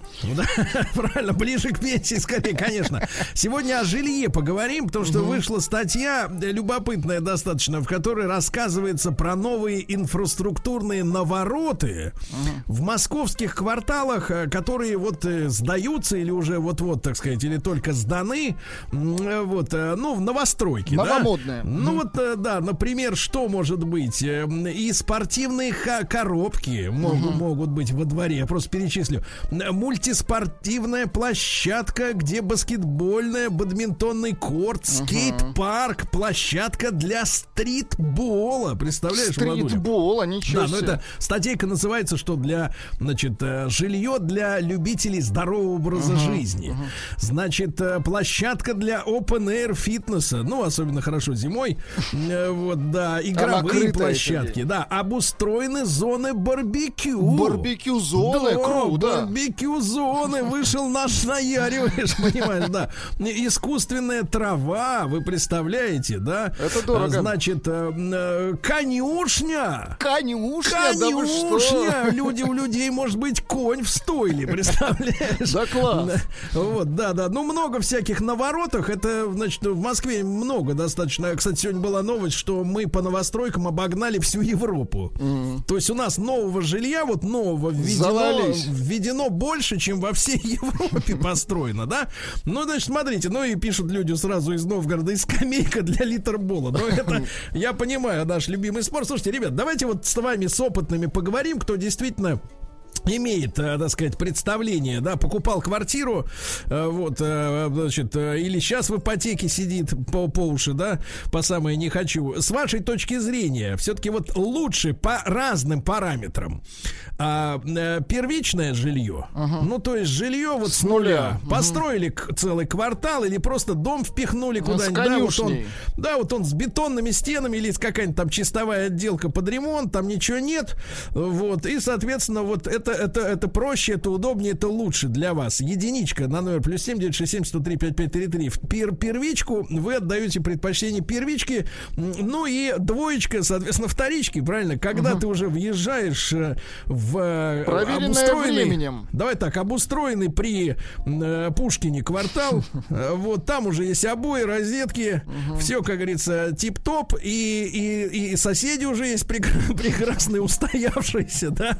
Вот. Э, Ну, вы отдаете предпочтение, да, уже э, э, хате с историей, да, короче говоря. Да, до вас там кто-то жил, соседи обжили, деревья уже выросли 10 раз вокруг этого дома, да. Давайте, короткий опрос. Итак, еще раз. Отправляйте единичку на наш WhatsApp-портал. Если с вашей точки зрения правильнее покупать квартиру в э, первичном фонде, да, вот до вас никого там не было, все сделайте под себя. Двойка, вторичка. Вот, то есть, соответственно, э, уже в устоявшейся инфраструктуре, ну и большой разговор, плюсы э, какие-то основные. Давайте о минусах, и о минусах тоже надо И минусы тоже, поговорить. конечно, интересно. Да, о минусах, которые, с которыми вы лично столкнулись. Э, 728-7171, э, чтобы, может быть, дать советы бывалых тем, кто идет за нами. Да, да, потому что я, я честно могу сказать, я не имею опыта на вторичном рынке. Я п- п- познал всю прелесть работы, так сказать, э, и с мольдовскими, так сказать, молдаванскими Специалистами. специалистами, да, очень, так сказать, добросовестными, честно говоря, и честными, э, должен признаться, да, вот, но тем не менее приходилось вникать э, в технологические какие-то вещи, и тем не менее без косяков не обошлось. Угу. Тем не менее, не обошлось, да. Вот давайте, давайте начнем со звонков. Итак, советы бывалых. Первичка или вторичка? Вот с вашей точки зрения, что правильнее? Чтобы нервы были здоровее, а деньги, так сказать, тоже не тратились зря. Леша, давайте из Реутова послушаем. Алексей Владимирович, доброе утро. Доброе утречко, Сергей Валерьевич, так. Владислав Александрович. Ну что, что думает мудрейший? Э, ну, на мудрейшего я, конечно, не тяну. Хочу сказать, что опыт покупки вторичного жилья у меня отсутствует. Так получилось, что я из семьи военных и, в общем, э, всегда ну, в новое заезжали. А, и я скажу так, лучше вникнуть в процесс ремонта так. самому, чем потом от прошлых хозяев увидеть, что там какие-то веселые добрые люди как-то забыли что-то сделать, или там э, в туалете, например, вот у меня у товарища ну, произошел ну, ну, ну. такой случай. Так, Хату, хату вторичную. Красиво, все, ремонт там, угу. все, все Пушкинист. Угу. Да, да, да. Не, нет, и вроде как бы дом не сильно старый, там не умерло там 25 землекопов в нем. Угу. Все хорошо. И вот он, короче, единственное, что в нем поменял, поставил себе трон Густав Берг такой офигенный, нордик, солидный такой. Угу. Сидишь, кайфуешь. И вот он его Я чувствую, а чувствую, и вам, и вам Чу... довелось посидеть. Чувствуется зависть ваша. Так у меня там, он у меня его подсмотрел, у меня реально трон. На возвышение. И, короче, получилось как? Он поменял трон, короче, а под плиткой делали ему ребят, э, видимо, кто-то делал не очень честный. Так. Вот. И там залили гипс, гипсом. Ну, короче, какой-то шлак бросили, шлам, в общем, гипсом засыпали. И в итоге у него э, трон, так сказать, э, спец покосился. Вот. И основание, по, так, основание трона Произошло, так сказать, непоправимое. Угу. Вот. Печалька. Ну и угу. как бы я считаю, что лучше все-таки купить новую хату. Лучше не торопиться и подкопить и взять. Вот сейчас тоже, кстати, боремся а, со второй. А, ремонт идет вовсю. Там жена вся в выборе. Кухонь, мухонь. И так ты капиталист, значит, да? Ты только шифрован. Да почему получается? сразу капиталист? Ну, а как почему? это называется? Нет, а ты, понимаешь, я такой то все 50 угу. на желтой машинке, я такой, а тут и вторая хата, вот, отлично, хорошо. Ну, вот ипотека, что? Серега, пусть, Прекратить. пусть не радуется, в ипотеке. Прекратить, а то Вячеслав один был у нас, а теперь вас двое. Еще, можно маленькую ремарочку, ну. маленькую ремарочку, чтобы ЦОДД горело в аду. Оштрафовали. Прекратите, прекратите. Значит, по делам, значит, что, давай, давай, все, давайте. Виктор из Иркутска, давайте послушаем. Давайте. Виктор, добрый день. Да. Добрый день. Ну, пожалуйста, дайте советы бывалых. Если первичку, то только самостоятельно строить дом э, свой личный за городом, никаких муравейников. А вторичка только советских времен постройки. Современные дома, вот эти пенопластовые, там слышимость картонная. Соседи uh-huh. вот у нас уже женились, дружили, э, ребенка заделали, уже ребенок растет, и все это на, на наших ушах, так сказать, все это мы все слышим. Как То есть вы происходит. члены а... семьи, правильно такие, сквозь деду? Э, практически шведская семья, только практически шведская. Это хорошо, это хорошо. А в советских домах жили еще советских. Там у нас э, росли дети, мы росли, и все как-то сохранялось в тишине и спокойствии. Несмотря на то, что потолки не были такими высокими, э, но, тем не менее, дома были хорошие, практичные, удобные. Поэтому вторичка только советская.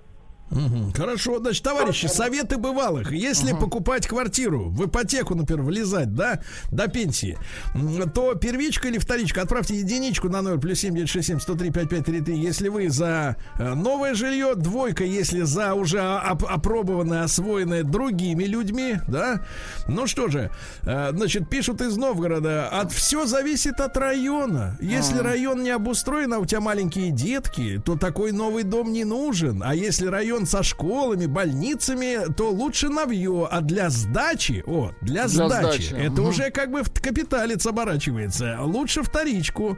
Да. Вот, чтобы человечек там, так сказать, жил, Республика да. Татарстан. Если первичка, то только комфорт-класс. Но выбора у нас в Казани немного. В основном первичка мура- муравейник на окраине, а я в свое время выбрал вторичку. Дом, конечно, так себе, но, но район хорошо развит. Вот так вот. И из Томской области пишут, вторичное жилье более надежное и качественное. На заметку, кстати говоря, нашим застройщикам, да, сейчас новые дома, как картонные коробки, слышно, как соседи газу поддают. Александр. Северска. Да, давайте Алексей из Москвы. Леш, доброе утро. Доброе утро, ребят. Леша, вот есть претензия, вот смотри, слышно через стену, как поддают газу. кашляет, да. Да. Сергей Валерьевич, я работаю застройщиком, непосредственно продаю вот эти самые новостройки. Так это рекламный поэтому- звонок, получается. Так, Нет, я не рекламный буду звонок представлять, я не Это буду хорошо. представлять компанию, ни в коем случае. Нет, нет, нет.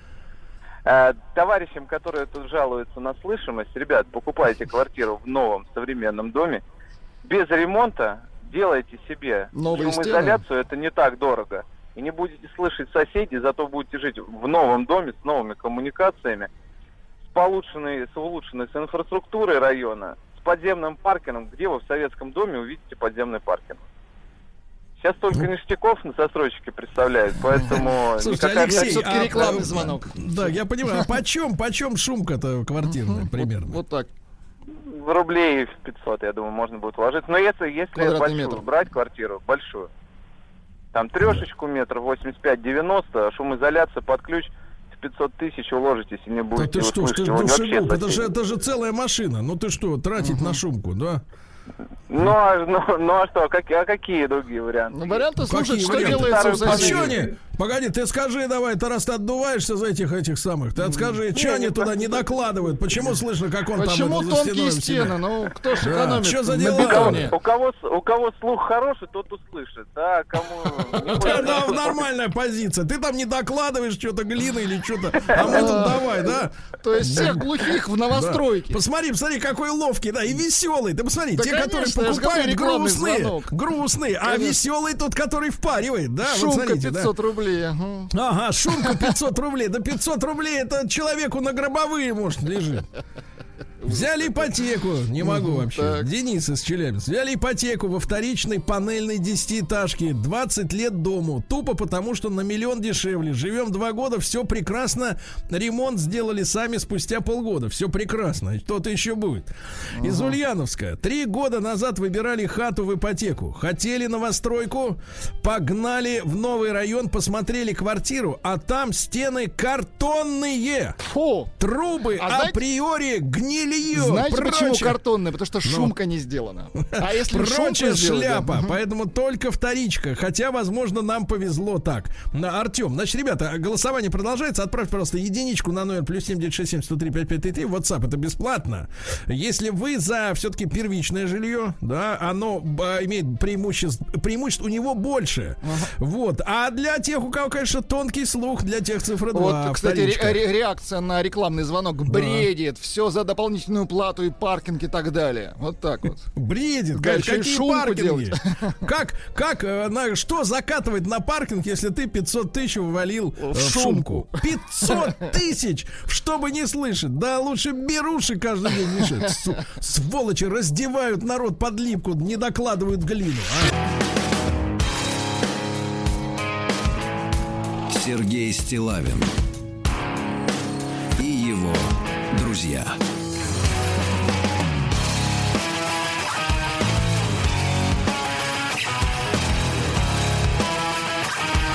Рок вторник. Итак, ваша позиция как опытного тертого калача, как говорит Владуля.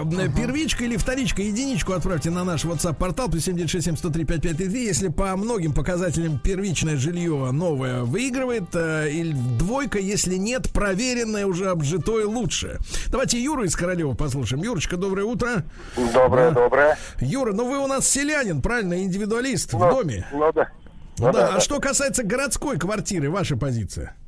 Моя позиция, конечно, вторичка. Э, Так. Довелось, довелось просто поработать э, бригадиром э, в службе эксплуатации Так, так, так. парка легенд может, знаете такой. Минуточку, это реклама, комплекс. давайте-ка не будем. Давайте. нет, Не нет. будем.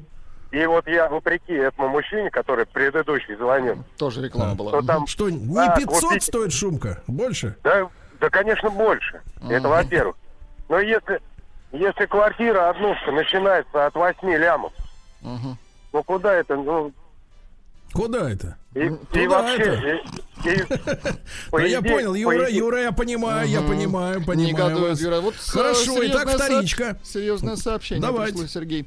Купили дом 53 года, по крайней мере, по документам. Меняли перегородки из кладовки, сделали ванну, а когда убирали старый линолеум, нашли под ним карту масти треф, иголку и пуговицу. Оказывается, раньше жили бабушка, ее дочь, внучка, у каждой своя комната, грызлись между собой. Кто-то пытался наслать порчу. Вот чем опасна вторичка.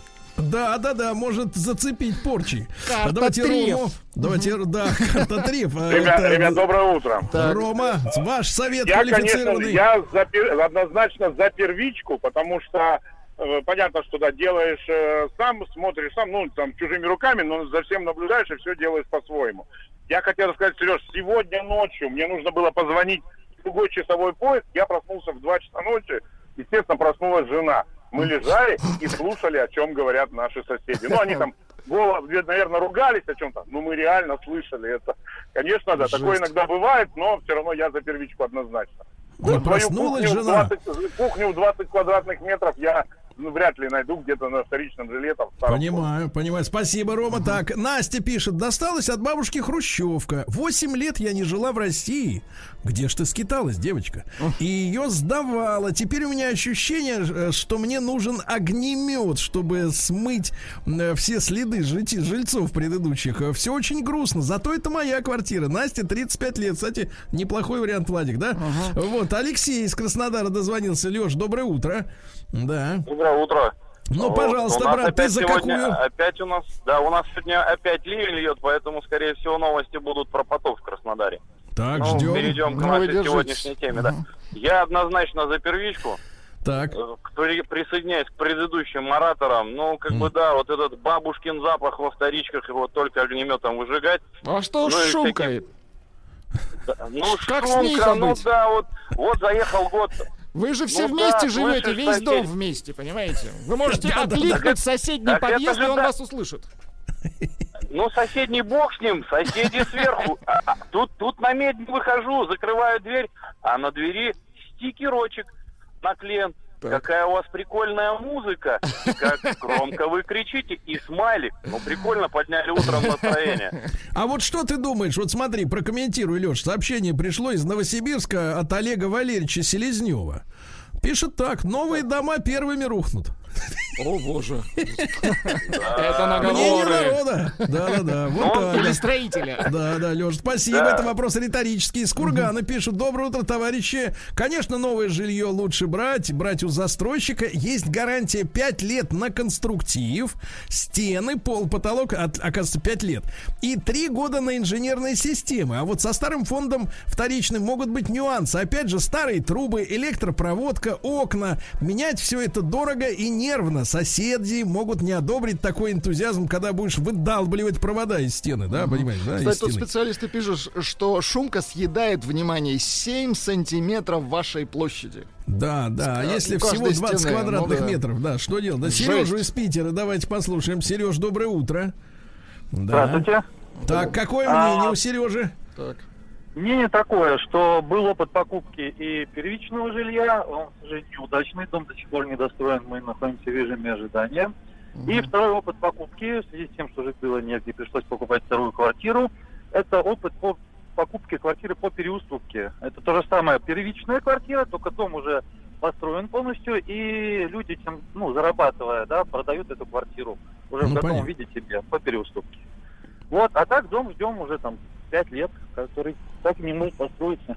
И мы вместе с тобой теперь будем ждать. Все, да, все. Так, вот давайте пишет Олю из Москвы. Давайте, Олю. Оленька, доброе утро. А, Да. доброе. Я Оля, пожалуйста. Почему? Первую квартиру покупали, уже дома было 25. Нам повезло, был капремонт дома. Мгм. То есть, но многое, что меняли сами. Но все это выдавливать, выносить и вывозить, а в Москве нужно заказывать контейнер. То есть сами вы не выкинете в мусорные просто ящики, весь мусор. Это очень тяжело, очень трудоемко и очень много времени занимает. Вторую мы купили уже на в новостройке. Пока довольны. Мгм. Понимаю, Прекрасно. Спасибо. Я- Снимал, снимал в командировке квартиру в Перми. Это из, из Уфы Сережа пишет. В новостройке. Так там ванна соседей примыкала к жилой комнате. Они там мылись и пили. Серьезное сообщение пришло за первичку. Человек Да. пишет, в хрущевках, внимание, стены из Г и палок. Лучше уж новый бетон. Это да, но съедает 7 сантиметров, Да, понимаешь? да, Да. Но тут же Г и палки, ну смысл? Нет, Г на палке обычно говорится, там по-другому, да. А, Вот, дело в том, что вот пишет из, Баш... из Башкортостана, застройщик на сэкономленных э, на шумоизоляции деньгах строит подземный паркинг, э, который потом впаривает в три дорого. Вот куда, Вот да. именно. А вот купили из Питера в дореволюционном старом фонде, огребли все прелести ремонта. У нас двор-колодец, черная лестница без лифта, но никогда не променяю старый центр на районы Человейники. Но Наташа, 30 лет из Питера. Наташа Что пушкинист. Так. Ребят, что касается статистики, значит, всю нашу тему дня э, лидировала первичка. Так. Но на последнем издыхании, излете с э, показанием 51,2 Так. выигрывает вторичка, ребята, после ваших звонков. Ее Да, сдавать людям, удобнее. людям, Владик, людям хочется тишины, ты А понимаешь? как же Г и палки?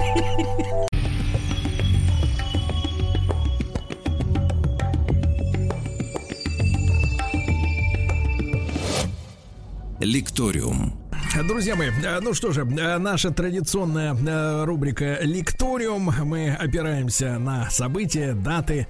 И в воскресенье исполнилось 120 лет метрополитену. Впервые оно было открыто именно в Париже, вот 120 лет тому назад. И я благодарен Максиму Шуйскому, специалисту по истории метрополитена, который сегодня с нами на прямой связи. Максим, доброе утро. Да. Доброе утро. Э, Максим, мы сегодня постараемся вот в, в имеющиеся у нас э, не- несколько коротких мгновений э, поговорить обо всем метрополитене в мире, да? Вот, м, может быть, мы тогда сегодня сосредоточимся на э, нашем отечественном метро. Э, Как вам кажется? Сергей, как вам будет угодно? Хорошо. Хорошо. Дело в том, что я тогда начну с маленькой прелюдии. Э, Несколько лет назад э, побывал в Екатеринбурге. И посетил, естественно, э, опять же, даты связаны друг с другом, да, там 18, 19, 17, э, значит, расстрела царской семьи место. И там при, так сказать, храме есть музей. Музей, который рассказывает о том, э, что было сделано при в царствовании Николая Александровича. И в том числе я там на одной из э, стен в, экспози- в экспозиции обнаружил э, план, мос- э, так сказать, план московского метрополитена который был разработан до, э, ну, ориентировочный, до Первой мировой еще войны. И я очень удивился э, тому, что э, вот схема расположения, да, метро, в принципе, она, ну, напоминает сегодняшнюю, да, то есть вот с радиальными линиями, с круговым каким-то движением, да. Для меня это было не то чтобы открытие, но удивительно все это было обнаружить. А, Максим, вот в какие, в какое десятилетие там Действительно, появились первые идеи и в России устроить метро. И Москва или Питер все-таки, так сказать, лидировали в этих планах дореволюционных. Э, Вы знаете, э, приблизительно это все происходило в одно время, то есть конец 19-го, начало 20 века. Э, В Петербурге действительно начали первыми, э, но все эти проекты были отклонены в силу целого ряда причин. Причем э, компания инженеров, знаменитых Болинский и Кнора, они пытались и в Петербурге подавать проекты о строительстве метро, и в Москве. И тот, и другой были отклонены. Также было еще несколько проектов, которые были менее известны, были не так хорошо проработаны, как проект Кнора и Болинского. Ну, в общем, их ждала примерно та же судьба. А что касается, вот вы упомянули э, плана, да, вот вас удивило, что он примерно соответствует нынешнему метрополитену схеме развития, это вполне естественно в силу того, что Москва, как и большинство средневековых городов, она имеет планировку колец и радиусов. Это самая естественная вообще планировка для города вот на протяжении последних столетий. И поэтому вполне естественно, что и подземные транспортные артерии, они имеют примерно ту же структуру.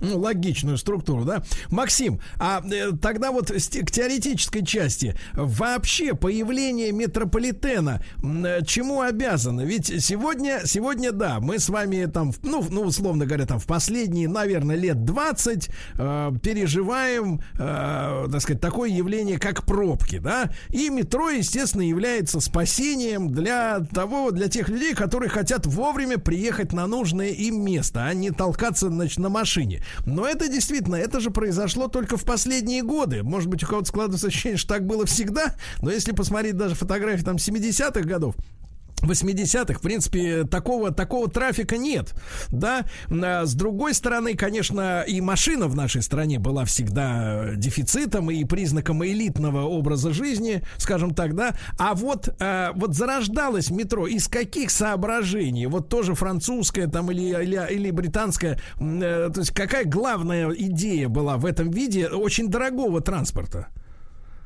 А, смотрите, тут дело в том, что вы провели не совсем корректное сравнение. А, автомобиль это все-таки средство личного транспорта, как мы понимаем, да? А метро, появление метро, эм, оно было следствием кризиса транспорта общественного. Вот если уж мы договорились с вами, что мы говорим сегодня о Москве по большей части, да, то да. в Москве, э, конкретно в Москве, сложилась к концу 20-х, началу 30-х годов ситуация просто патовая. То есть э, общественный транспорт, который был представлен только трамваями, автобусы тогда были в зачаточном состоянии, их были единицы, и количество линий было смехотворно. Трамвай не справлялся категорически с перевозками. Э, одной из причин было, ну, наверное, даже главной причиной, э, огромный рост населения Москвы после революции 17 года. Был огромный приток жителей, э, население фактически удвоилось, уже было близко к утраиванию по сравнению с дореволюционными цифрами, и общественный транспорт уже просто не справлялся. А если говорить более общо, то на самом деле, вот вы упомянули пробки, и проблема-то на самом деле была уже сто лет назад. То есть в крупных городах, как я уже упомянул, со средневековой планировкой, ширина улиц была такой, что пропускная способность этих улиц была мизерной, причем неважно, говорим ли мы о личном транспорте, который уже там в начале 20 века в Европе получил достаточно популярность, либо об общественном, неважно. То есть фактически эти транспортные артерии в центре всех средневековых европейских городов были перегружены. И просто стала насущная необходимость какого-то нового вида транспорта, которым стал метро. А если вернуться снова к Москве, то вот в качестве примера можно сказать, что на там, поездку там даже не через весь город, а хотя бы там от места вашего жительства к месту вашей работы, можно было потратить два часа, если вы едете на трамвае. Вот это, это факт, который вот, ну, мы знаем из истории. И, конечно, стало понятно, что ну, другого спасения в Москве уже просто нет. Ну, то есть для наземного передвижения, в принципе, за сто лет-то ничего не изменилось. Сейчас люди тоже едут два часа до, до работы, да, если да, на машине. Да, да, то есть да. Все, все, все, все стабильно. Максим Шуйский. Мы все время догоняем. Да, да. Максим Шуйский, специалист по истории метро. Мы сегодня о развитии метрополитена говорим. Друзья мои, если у вас есть вопросы, вы можете известным вам способом их мне присылать. Но пока что вот разговариваем о прошлом, естественно. Максим, а вопрос, а, вопрос залегания, да, глубины э, метрополитена, который, как мы все прекрасно знаем, и использовался, и, и до сих пор предполагается как э, э, бомбоубежище, да, используется как бомбоубежище от возможного нападения. А на каком этапе вот э, решения вопроса с московским метрополитеном, который был первым в нашей стране, э, вот решался, решался вот этот момент, э, глубина залегания линий? Ну, смотрите, конечно, изначально использование метрополитена в качестве средства гражданской обороны был не главным фактором для выбора глубины заложения. Потому что здесь все очень просто. Чем глубже вы зарываетесь, тем дороже вам это стоит.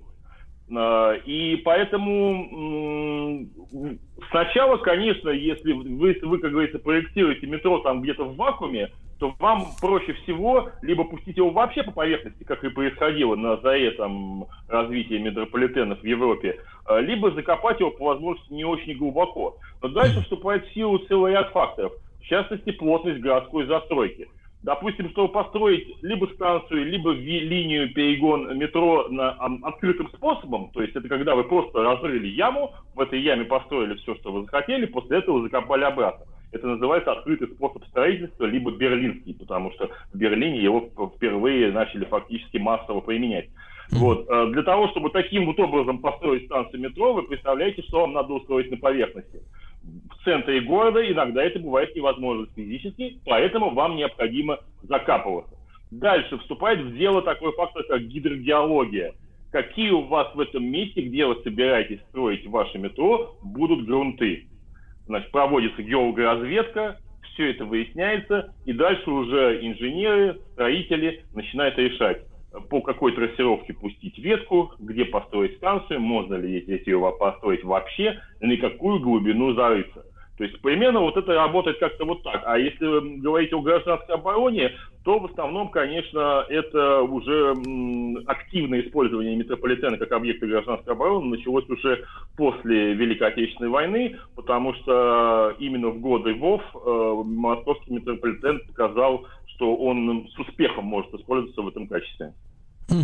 А, Максим, когда начались самые первые проектные работы, и мы же знаем, что, к сожалению, из-за там из-за революции, из-за гражданской войны большие такие силы квалифицированных инженеров, да, с хорошим образованием, они сильно поредели. Вот э, где брались кадры и с какого момента мы можем говорить, что вот начались э, работы по проектированию, по разработке метрополитена? Ну, вы знаете, если так поглубже закапываться в тему, то, конечно, первые проекты были еще в 20-е. Э, эти проекты не были реализованы. Из наиболее заметных было два. Первый был это проект компании Siemens, который, ну, это гигантский концерн, мы все его знаем, и одно из его направлений деятельности этого концерна это и подземное строительство, и производство метровагонов а также всей сопутствующей автоматики, электроники и так далее. Уже тогда, сто лет назад, они этим активно занимались. Вот. Э, был проект Siemens за 20-е годы, и даже была проведена геологоразведка кое-где по Москве, которая очень заинтересовала москвичей, что это такое, там немцы копают. И даже в художественном романе, известном вот тех лет, «Подземная Москва» Глеба Алексеева, фигурируют вот эти вот э, заграничные э, строители метро, которые потом оказались шпионами, которые хотели похитить библиотеку Ивана Грозного. То есть даже этот факт, он успел найти отражение в искусстве, пусть и как-то разово. И, наконец, был в 20-е годы проект э, МГЖД, э, это Московские городские железные дороги, тогда еще не было такого понятия в, СССР, как метрополитен, вот, и э, разрабатывался этот проект под руководством профессора Розанова, который какое-то количество времени поработал в э, метрополитене Парижа и был знаком с темой. Но закончилась эта история, к сожалению, печально, потому что все закрыли, э, а часть э, участников просто пересажали там, ну, как было модно. Ну, то есть, как, и, как и в романе, как и в романе, они тоже были шпионами, да. вот, да. Вот, ну, примерно так, да. А, и, наконец, уже в 1931 году начались а, проектные работы по созданию того метрополитена, который мы знаем сейчас. Вот, а, Максим, тогда можно о команде, то есть как вот собирали, собирали специалистов, да, потому что, эм, э, да, вот на Западе был уже опыт э, строительства метро, э, а мы в такой вот как бы в жесткой оппозиции в то время находились, да, с другой стороны у нас шли, начинались стройки первых пятилеток, вот это все было увязано друг с другом, э, вот, или метро как бы особняком совершенно стоит, откуда брались э, специалисты и знания? А, безусловно. Ну вот смотрите, например, а, знаменитый, ну, знаменитый, скажем так, в узких кругах а, Павел Ротерт, который был первым начальником Мосметростроя, ну тогда эта организация называлась просто Метрострой, он уже к тому моменту, вот к началу 30-х, имел достаточно значительный опыт строительства, но не подземного, разумеется, и последнее его место работы это был знаменитый Днепрогэс. То есть это был уже инженер с серьезной квалификацией, серьезным промышленным опытом. И несмотря даже на все потери Первой мировой войны и революции, э, таких квалифицированных кадров у нас было достаточно. Что же касается среднего персонала и непосредственно рабочих, то либо они набирались из горняков, да, то есть людей, которые имели опыт подземной проходки, ну, либо уже из кого попало, а дальше уже производилось обучение. То есть, знаете, дефицит кадров был, но он не был вопиющим. Скорее здесь играл значение тот факт, что не было в тот момент в России опыта именно сооружения метро, а это сам по себе очень сложный технический и технологический процесс. Ну, осваивали, осваивали по дороге. Мы привлекали иностранных специалистов вот для этого? А, вы знаете, э, не для строительства. А, были немецким, английским и вот не помню третьим, кому еще, американским, по-моему, специалистам а, были даны проектные задания на разработку изысканий вот как лучше всего э, построить в Москве метрополитен. Уж не знаю, какие деньги за это мы заплатили, я документы не поднимал, но, разумеется, делали они это не бесплатно. Но тут проявился, как говорится, звериный раскал социального капитализма потому что немцы продавливали свой способ ведения работы, то есть открытый, который они хорошо изучили во время работы над Берлинским метрополитеном. Британцы, разумеется, э, продавливали щитовое строительство, изобретателем которого они являются. И все эти проектные изыскательские работы, они, разумеется, ну, в их понимании должны были привести к тому, что их компании получат подряд на строительство. Но э, русский человек славится своей смекалкой, поэтому наши э, руководители э, стройки внимательно изучили все эти проекты, ни одну из иностранных компаний для строительства не привлекли, но опыт при этом проектировании был учтен при строительстве метро. То есть были использованы и берлинский открытый способ, и лондонский щитовой, э, и парижский шахтный. То есть, ну, мы у них поучились, а дальше сказали спасибо, мы к вам еще придем. Максим Шуйский, специалист по истории метро. Друзья мои, мы сегодня о развитии метрополитена говорим в нашем проекте Лекториум. Максим, а э, в те же годы ведь, э, да, по-моему, к 1935 году был составлен генеральный план реконструкции Москвы. Ну, собственно говоря, который перепахал город настолько, что сегодня, в принципе, э, редкий уголок в столице можно найти нетронутый, как говорится, цивилизационными сдвигами вот этими всеми, к сожалению к огромному. Вот, а были ли эти два плана увязаны друг с другом? То есть вот метрополитен и генеральный план развития столицы? Вы знаете, все-таки генеральный план появился несколько позже, на тот момент, когда метрополитен уже был, ну, первая ветка уже была пущена. Mm-hmm. Единственное, что я вас немного поправлю, вы несколько преувеличиваете, говоря, что перепахали прям весь город. Скажем так, перепахали бы, если бы этот генеральный план был полностью реализован. Я просто видел сам лично этот э, ну, план, общий план Москвы с нарисованными поверх проспектами, новыми гигантскими проспектами лучевыми. И это, конечно, тихий ужас. То есть, к счастью, этот план был реализован ну дай бог, если процентов на 10-15, потому что в противном случае у нас бы с вами было еще одно садовое кольцо, где-то в районе там нынешнего кольцевого, кольцевой линии метро. У нас было бы еще огромное количество новых проспектов, которые были бы прорублены прямо через центр. То есть вот представьте себе Калининский проспект, да, который был прорублен прямо через Арбатские переулки. Вот таких Калининских проспектов у нас было бы еще 6-7-8 штук по всему городу, вот просто лучами. Так что тьфу-тьфу-тьфу, постучим по деревяшке, к счастью, он был реализован в очень малой части. А, но с, непосредственно с э, метрополитеном вот жесткой привязки не было все-таки метрополитен проектировался и строился, исходя из э, анализа транспортных потоков, исходя из того, какие районы впоследствии Москвы должны были развиваться, где находятся крупные предприятия, где планируется строить крупные предприятия для того, чтобы потом рабочие могли туда перемещаться на метро и так далее, и так далее. То есть какой-то вот жесткой связи с генпланом, ну, пока не мере, мне такие материалы не встречались. А с каких, с каких станций началась работа? Вот э, в так сказать, первые самые? А, первая шахта номер 29. Не знаю, почему первая была номер 29, не спрашивайте меня. была заложена в Сокольниках. Это была фактически опытная шахта, на которой вообще постигали первые азы метростроительства. Одно время на этом месте э, стоял даже памятный знак в виде такого, ну, в виде старого вент-киоска метро, который был украшен э, доской мемориальной, что на этом месте началось строительство московского метро. Но вот в наше время, к сожалению, там сначала этот памятный винт-киоск снесли, заменили стандартным, а рядом построили такую, знаете, фанерную имитацию – а потом и после строительства вот там 3-4 года назад э, бизнес-центра и фанерную имитацию убрали. И там сейчас стоит только стандартный вент-киоск. Понимаю. Максим, ну мы продолжим разговор сразу после новостей и новостей спорта. Огромное количество вопросов и э, в том числе э, ширина колеи, да, потому что мы знаем, что, например, ну стандартная ЖД колея у нас в стране, так сказать, больше, чем э, в той же Европе, да, и размер вагонов, насколько мы учли опыт европейских метростроителей, да, наверное, поскольку ты все-таки позже начинаешь, можешь применить какие-то знания о чужих ошибках и на на чем-то выиграть. Об этом мы продолжим разговор сразу после новостей спорта, друзья мои. Максим Шуйский, специалист по истории метро, сегодня э, в нашем эфире. А 120 лет первое метро было открыто в Париже.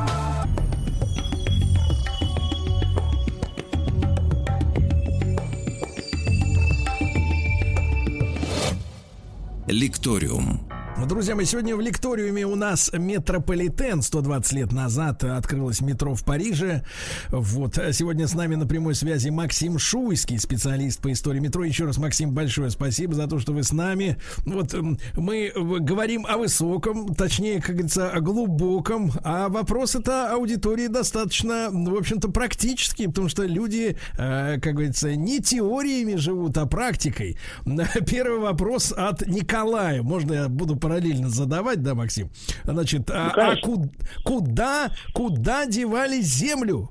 которую, э, так сказать, добывали, когда отрывали метро. А, получается, что действительно там же огромное количество кубометров э, этой земли. Куда ее вывозили? Вы знаете, я в свое время интересовался этим вопросом, вот даже общался с э, представителями Мосметростроя. А, ну, дело в том, что это очень сложный многоступенчатый процесс, в котором каждый отвечает за какой-то свой определенный участок. Мне не удалось найти сотрудника, который бы отвечал непосредственно за вывоз грунта, но, скажем так, э, я совершенно точно знаю, что, допустим, в 60-е и 70-е годы, когда в Москве эм, активно очень строилось метро, но все-таки мы понимаем, первые проекты, они были достаточно точечные, разовые, и, в общем-то, э, в масштабах такого гигантского города, как Москва, уже тогда гигантского, это не был какой-то уникальный объем грунта, который был бы, был бы некуда девать. Куда-то вывозили. А вот 60-е и 70-е годы, когда метро строилось уже очень активно, этот грунт использовался при строительстве новых районов. Ведь дело в том, что тогда же Москва а, активно строилась и над землей, то есть появлялись целые районы, Москва расширялась вши, вши, вши, а мы же понимаем, что работа с э, ландшафтом, с естественным ландшафтом, которые были там удаленные районы города на тот момент, которые тогда заставили, оно же предполагает в том числе и какие-то работы там по разравниванию этого ландшафта, да, там что-то где-то надо засыпать, какие-то овраги, да, какие-то низины. И вот этот грунт в те годы использовался именно таким образом. То есть вот э, в качестве примера можно привести вот там, где сейчас у нас вдоль э, проспекта Вернадского э, э, находится музыкальный театр и вот дворец пионеров, который тогда в 60-е был построен. Дело в том, что на этом месте э, пролегало тогда русло реки Кровянки, которая сейчас находится в подземном коллекторе. И протекало оно, как и большинство их, разумеется, в низине. Однако мы сейчас, если пойдем на это место, увидим, что оно совершенно ровное, никакой низины там нет. И вот, в частности, эту низину и засыпали э, использованием грунта, вынутого из московского метро строительства. Понимаю. А, Максим, вернемся вот к той теме, которая анонсировала до э, значит, новостей середины часа. А, вопрос с шириной колеи, размером вагонов, да, вообще, так сказать, вот э, диаметром тоннеля. Что взято было за основу? Или мы сделали больше, чем у европейцев? Потому что вот когда попадаешь в тоже парижское метро, да, в центре города, но ощущение, что все какое-то вот очень компактное, такое маленькое, тесно, как-то клаустрофобия начинает развиваться. А у нас все просторное, но у нас вообще станции в центре города как дворцы. Понятное дело, людям надо было показать перспективы. Это все понятно. Но вот раз, размер э, колеи и вот размер тоннеля, как вопрос этот решался? Вы знаете, если честно, вот э, меня поставили в тупик этим вопросом. Ну, я быстренько залез в интернет. Вот интернет мне подсказывает, что размер колеи у нас 1524 миллиметра, такой же в точности, как и размер колеи на железной дороге. Да. А, что это, как, что это даст эта цифра, я, честно говоря, не очень хорошо представляю. Я вообще никогда этим не интересовался, если честно. Вот. Э, а что касается вот непосредственно размеров туннелей, ну вот пространстве вы совершенно правильно сказали, да, это были дворцы, это сам Каганович в 1931 году сразу поставил задачу, это должны быть дворцы для пролетариата. Это прямо вот историческая фраза. Так что станции мы обсуждать не будем.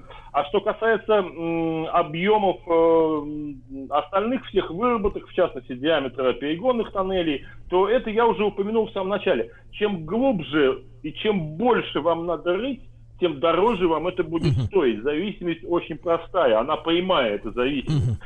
И вот, например, в Лондоне первые линии э, метро были настолько узкими, что они были вынуждены даже делать вагоны со скошенными краями. Вот если вы были в Лондоне на старых ветках, там такие ходят скругленные вагоны. Уж не пролезали, да. Уже, да, они, конечно, современные, эти вагоны сейчас уже, но они по-прежнему существуют в габаритах тоннелей 19 века. Вот. И то же самое совершенно правильно вы заметили и про парижское метро. То есть они экономили на всем, на чем только было можно. Чем меньше ты роешь, тем дешевле тебе это ну, стоит. Да. У нас на этом не экономили, у нас было, все было просчитано. То есть и диаметр тоннеля стандартный, вот у нас считается 5,6, это я сейчас говорю про построенные э, щитовым способом, э, и даже те участки, которые строились способом открытым, то есть э, все было просчитано, что вот вагон у нас будет такой-то, кривые у нас будут такие-то, вписываться в них вагон будет вот так-то, там диаметр колеи у нас такой-то, и, в общем, несмотря на то, что наши инженеры не имели практического опыта метростроения, э, все было просчитано так, что даже вот сейчас, спустя уже там, ну, более чем 80 лет, э, мы не испытываем никаких сложностей даже на старых ветках. Да. А, Максим, естественно, спрашивают про легенду про Сталина, который якобы чашку поставил, да, и вот так появилась, соответственно, а, кольцевая линия, да, у нас. Это, ну, это, это конечно, смешно, смешная баечка по, по отношению к нашим метростроителям, не побоюсь сказать, даже где-то оскорбительная. Но все-таки у нас, ну, не были они настолько дурачками. Я уже упомянул где-то в середине нашей беседы, вот до перерыва, что все было просчитано все станции находились не от фонаря, а именно в тех местах, где нужно было организовать движение транспортных потоков. И, конечно, ни о какой чашечке. Кроме того, если вы наложите кольцевую линию метро вот на реальную карту, просто проведете линии, вы увидите, что она отнюдь не идеально круглая. Она идеально круглая только на схеме метро. А в реальной жизни это никакой не отпечаток от чашки, это какая-то была очень кривая чашка Да-да-да. А из Москвы спрашивают, ну вот, э, Максим, вы уже упоминали щит проходческий, да? Ну, мы представляем себе, да, как вот идет эта штука, огромная машина. Э, спрашивают, значит, правда ли, что метростроевцы не любят, когда находят какие-то археологические реликвии, старые подземные э, постройки, что, мол, это приостанавливает работы. Но я так представляю технологию работы щита, что-то, который вырезает там там из, из, из гранита, из, из угля там на дыру, да, э, вот по, такого, такого размера, какие там могут быть оста, остаться рели, реликвии, не очень представляю, честно говоря, как Нет, вы на ну, это... разумеется, на той глубине, на которой работает щит, а щиты у нас все-таки работают на глубоком заложении, как правило, конечно, никаких археологических построек уже не встречается точечно встречались какие-то археологические находки э, при строительстве первой очереди, которая была там частично глубокой, частично неглубокой. Ну а в наше время, конечно, щиты не встречаются. И, кроме того, ну, не так уж их и много у нас, по сути дела. У нас, извините, до начала, там, не знаю, до конца 19 века большая часть Москвы вообще деревянная была. Вот. Ну Ну, да. находили там какие-то срубы колоссов, находили старые полуразрушенные какие-то кирпичные ходы, но никаких гигантских вот находок, никаких пустот, никаких огромных подземных дворцов старинных во время строительства метро обнаружено не было. Да. Ну, Максим, э, хотелось бы, конечно, соблюдать академичность некоторую в нашем разговоре, но, с другой стороны, я чувствую, как, э, э, так сказать, э, в, ожидании замер, замерла публика. И, конечно, все хотят услышать, наконец, правду про метро 2. Вот. И о том, как, как генсек Брежнев мог ездить на метро в Сочи, например, на свою дачу под, под землей и так далее. Вот я понимаю, что с одной стороны, вот мы все-таки государственная радиостанция, мы не должны потворствовать э, разглашению государственных тайн. Это все, я это все уважаю, всю эту тематику, естественно. Но, тем не менее, есть какие-то, видимо, все-таки вещи со снятыми грифами секретности. Хотя, мне кажется, если используется до сих пор э, коммуникации, то как с них снять гриф секретности? Это же не архивный материал, да, который с полки взяли. Э, Ну, вот если так элегантно, с вашей точки зрения, ну, давайте так, вопрос такой. А Метро 2 по протяженности больше, чем, так сказать, э, публичное? Нет, смотрите, Сергей, давайте мы с вами с другой стороны зайдем. Я просто такую ремарку краткую сделаю сначала, что на каждом моем публичном выступлении, на каждом, будь то лекция, будь то там какое-то общение на ТВ или на радио, э, на- каждый раз мне, меня, конечно же, спрашивают про метро 2. Единственный ответ, который я даю на все эти вопросы, да, оно существует. То есть это я могу говорить уже совершенно смело, в этом никакого разглашения государственной тайны нет. Это в свое время даже публично признал э, директор, на тот момент бывший директор ФСБ Коржаков. Вот. Но на все уже дальнейшие вопросы я публично просто не отвечаю. Да и не публично, если честно, тоже. Поэтому Ну, вот это понятно, это понятно. там, да. Ну, единственное, что могу сказать, конечно, про Сочи, это, это городская легенда, их у нас по Моск- московский подземку очень много, вот. Но существует оно, да, безусловно. И оно с- на- начало, если так, тогда уж э, элегантно пройдемся по этой теме. А Его строительство началось Сергей, параллельно. извините, извините, извините, Сергей, я вас прерву. Нет, мы по этой теме не пройдемся. Все, что я мог сказать о метро 2, я вам уже сказал. Никаких больше комментариев я не даю об этом.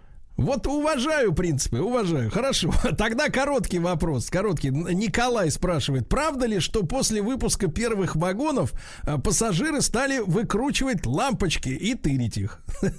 Ну, то есть, как только, так сказать, э, запустили первые поезда. Сергей, э, я не слышал никогда, э, скажем так, каких-то упоминаний там ни, в- ни в литературе, ни где-либо еще о подобных фактах.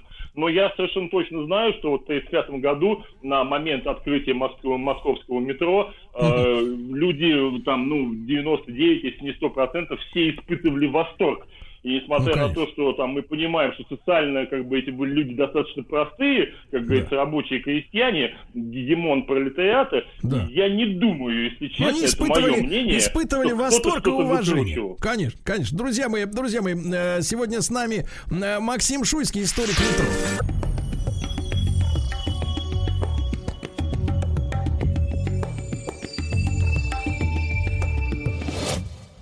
Лекториум. Друзья мои, сегодня с нами Максим Шуйский, специалист по истории метрополитена. Мы э, отмечаем 120-летие вообще мировой э, традиции строить метро. А, Максим, э, вот такой вопрос. Ну, понятное дело, вот, э, так сказать, скорее инженерный, э, но тем не менее вот э, возник в Рязани такой вопрос. Э, Вот вы там, товарищи, говорите про диаметр тоннеля. А тут вопрос, а зачем квадратному сечению вагона нужен круглый тоннель? Вот, ну, это понятно, из мира физики и математики, но тем не менее, вот если как простым языком объяснить э, вот такое дело. Нет, ну смотрите, во-первых, не все тоннели круглые. Круглые только тоннели, построенные щитовым способом. Тоннели, построенные способом открытым, разумеется, прямоугольные. А, Это во-первых, сразу. А, Во-вторых, ну, это такой, знаете, вопрос как из области какой-то казуистики. Вагон прямоугольный, потому что это естественная форма для вагона. Я вот упоминал кругленные вагоны в лондонском метро. Да-да-да. Но они такие, потому что тоннель был очень узкий. Фактически они в поэтирку ходили по этим тоннелям. Ну, почти, я утрирую, но тем не менее.